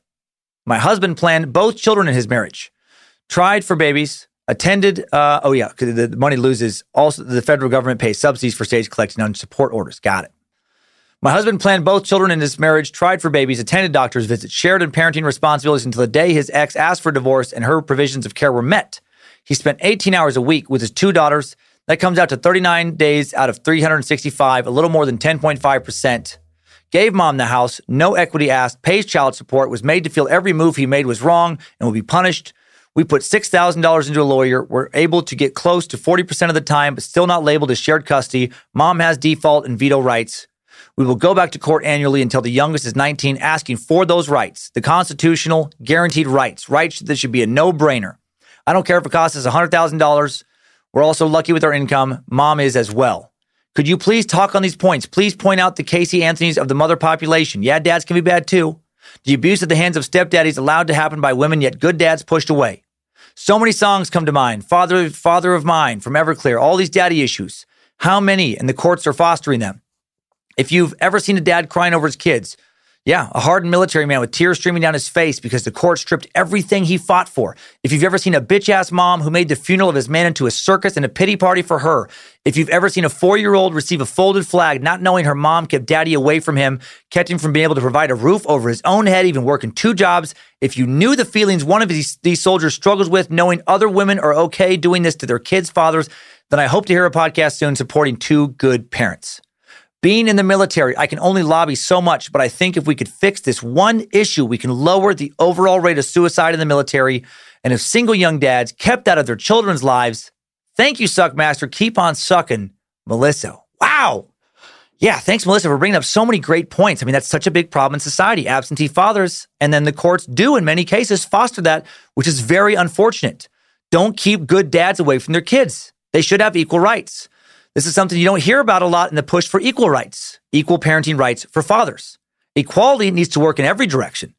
The idea that mothers are more important to their children than fathers is inherently sexist and just wrong. I've seen some fathers with far more maternal, nurturing instincts than some mothers.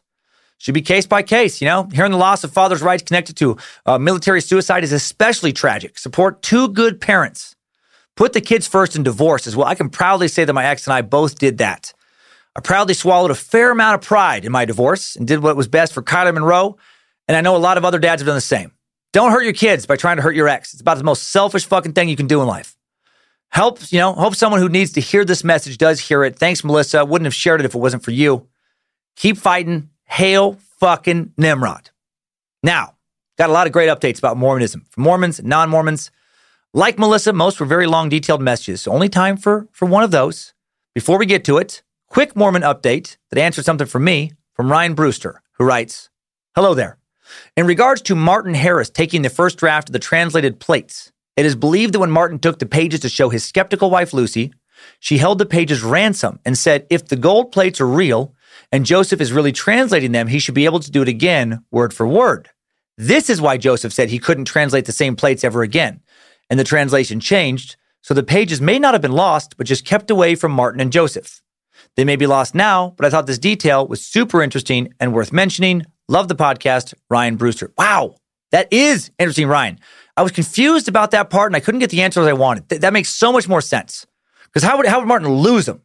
These super important papers. No, his wife, you know, took him, wanted Joseph to recreate them so she could see if he was telling the truth, and he didn't. Said God didn't want him to repeat the story. So, you know, either God gave him a new vision or, you know, he just knew that if he tried to repeat the initial prophecy, he'd be caught up in a lie. Very, very interesting. Thank you for sharing that.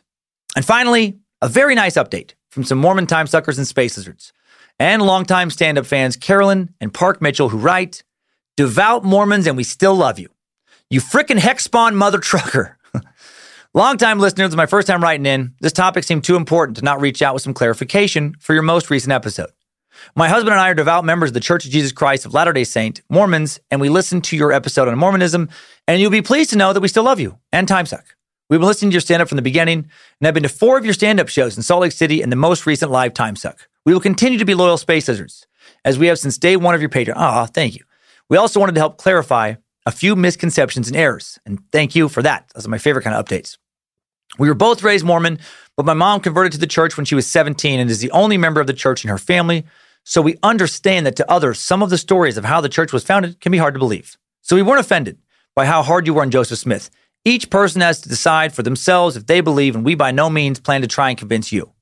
You mentioned the episode around the 1947 minute mark that in 1978, when Spencer W. Kimball received revelation to allow black men and boys to be ordained into the priesthood, this is true, that he also lifted a ban on women and girls being allowed to enter Latter day Saint temples. That part needs clarification.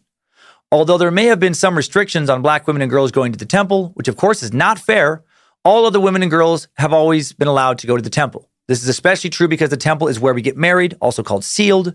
So it's absolutely necessary for women to be allowed in. I just want to clarify in case anyone had interpreted that as meaning that all women have been excluded from temple services, since that is certainly not the case. Uh, the second point no one can truly judge another person's worthiness, but we definitely don't think you are a son of perdition. Here's a good article that explains what that truly means. The short version is Sons of perdition are those who had a sure and perfect knowledge of the truth, then voluntarily turned from it. The first requirement then to become part of this group is to have been members of the LDS church. After that, they would have to go have the truth revealed to them with such sureness and clarity that there would be no doubt in their minds about the truthfulness of the Mormon gospel. So basically, it's impossible for you to be a son of perdition because you never became a member of the church. And I assume you haven't had any visions or revelations that have made you absolutely certain that the LDS church is true and then decided to actively work against it. So, yeah, heck yeah, not being sent to Satan's outer realm. I like that part of the update a lot. Uh, three, I have to say I was disappointed by how you just glazed over the Haun's Mill massacre around 125. I appreciate that you mentioned it. Thought you would have at least commented on the terrible atrocities that occurred there. No matter what religion someone belongs to, they, des- they do not deserve to be murdered in cold blood after they've surrendered, have their bodies mutilated, their wives assaulted, their houses pillaged. Many accredited stories state that these tragedies and more were inflicted on Mormons that day and on many other occasions. Yeah, so sorry, yeah, uh, it bothered me that you failed to mention that none of these men were ever investigated or prosecuted despite there being eyewitnesses and numerous written accounts of what happened. This was made even worse by the fact that Missouri state government was so heavily involved in their persecution and violence against the Mormons. If you spend so much time pointing out how silly some of these things we believe are, you should at least spend a few minutes expressing how wrong it is that anyone uh, would suffer so much because of their beliefs. Yes, I'm, and I'm doing that now. Part of that was it was just such a big topic to pull off in a week that uh, you know, biggest episode yet. I just I had to cut some narrative details, and there weren't things that I was just I didn't have time to thoroughly explore, and that's one of them. So yes, not not intentional to whitewash it. That being said, I would also like to thank you for your kind words about Mormons. I'm glad that you've enjoyed your interaction with us. Mm-hmm. Oh heck, yes, I have. Uh, my husband and I truly believe that the best way to gauge the worth of any organization, religious, secular, even the cult of the curious, is by the good they do and the lives they live. I like that. I like that a lot. Sorry this is so long. Just wanted to let you know that we appreciate you doing your very best to be impartial. You haven't offended all of us. Your loyal space lizards, Carolyn, uh, said like the last. Oh shit, Carlin. Hi, you corrected me. You knew I'd fuck it up. You knew I'd frick it up. I'd flip it up. Carlin said like the last name of comedian George Carlin. Yes, and Parker Mitchell.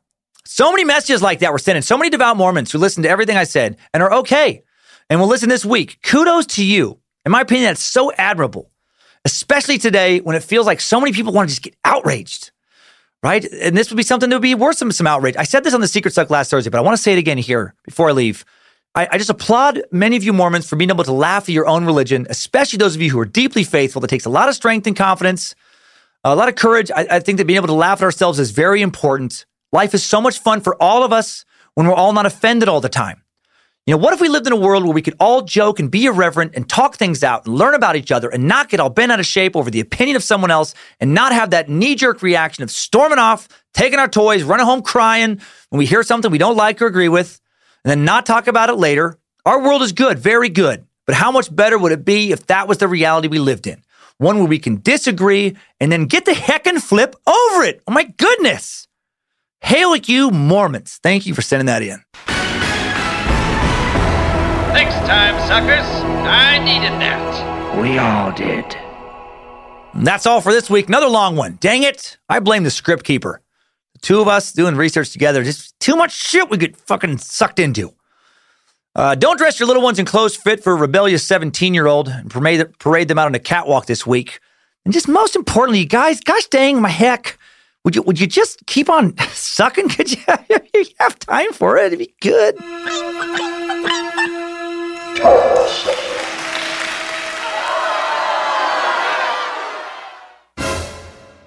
BPI specializes in taking your hard to solve case and continuing to never fucking solve it ever. Everybody in your crew identifies as either Big Mac Burger, McNuggets, or McCrispy Sandwich. But you're the filet o fish Sandwich all day. That crispy fish, that savory tartar sauce, that melty cheese, that pillowy bun. Yeah, you get it.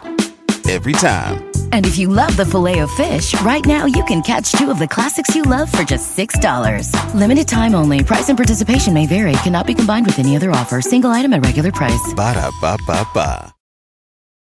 This show is sponsored by BetterHelp. If you suddenly had an extra hour show up in your day every day, what would you do with it? Work out, sleep, read a book, play Fortnite, call your mom, take judo lessons, finally watch all the episodes of Shameless? A lot of us spend a lot of our time wishing we had more time. But why? Time for what? If time was unlimited, how would you use it? The bad news is that you're not going to get that 25th hour. But what you can probably do is reprioritize where you spend some of your time. Therapy can help you find what matters to you so you can do more of it with your time. This year, my health is more important to me than cranking out another stand up special as fast as possible.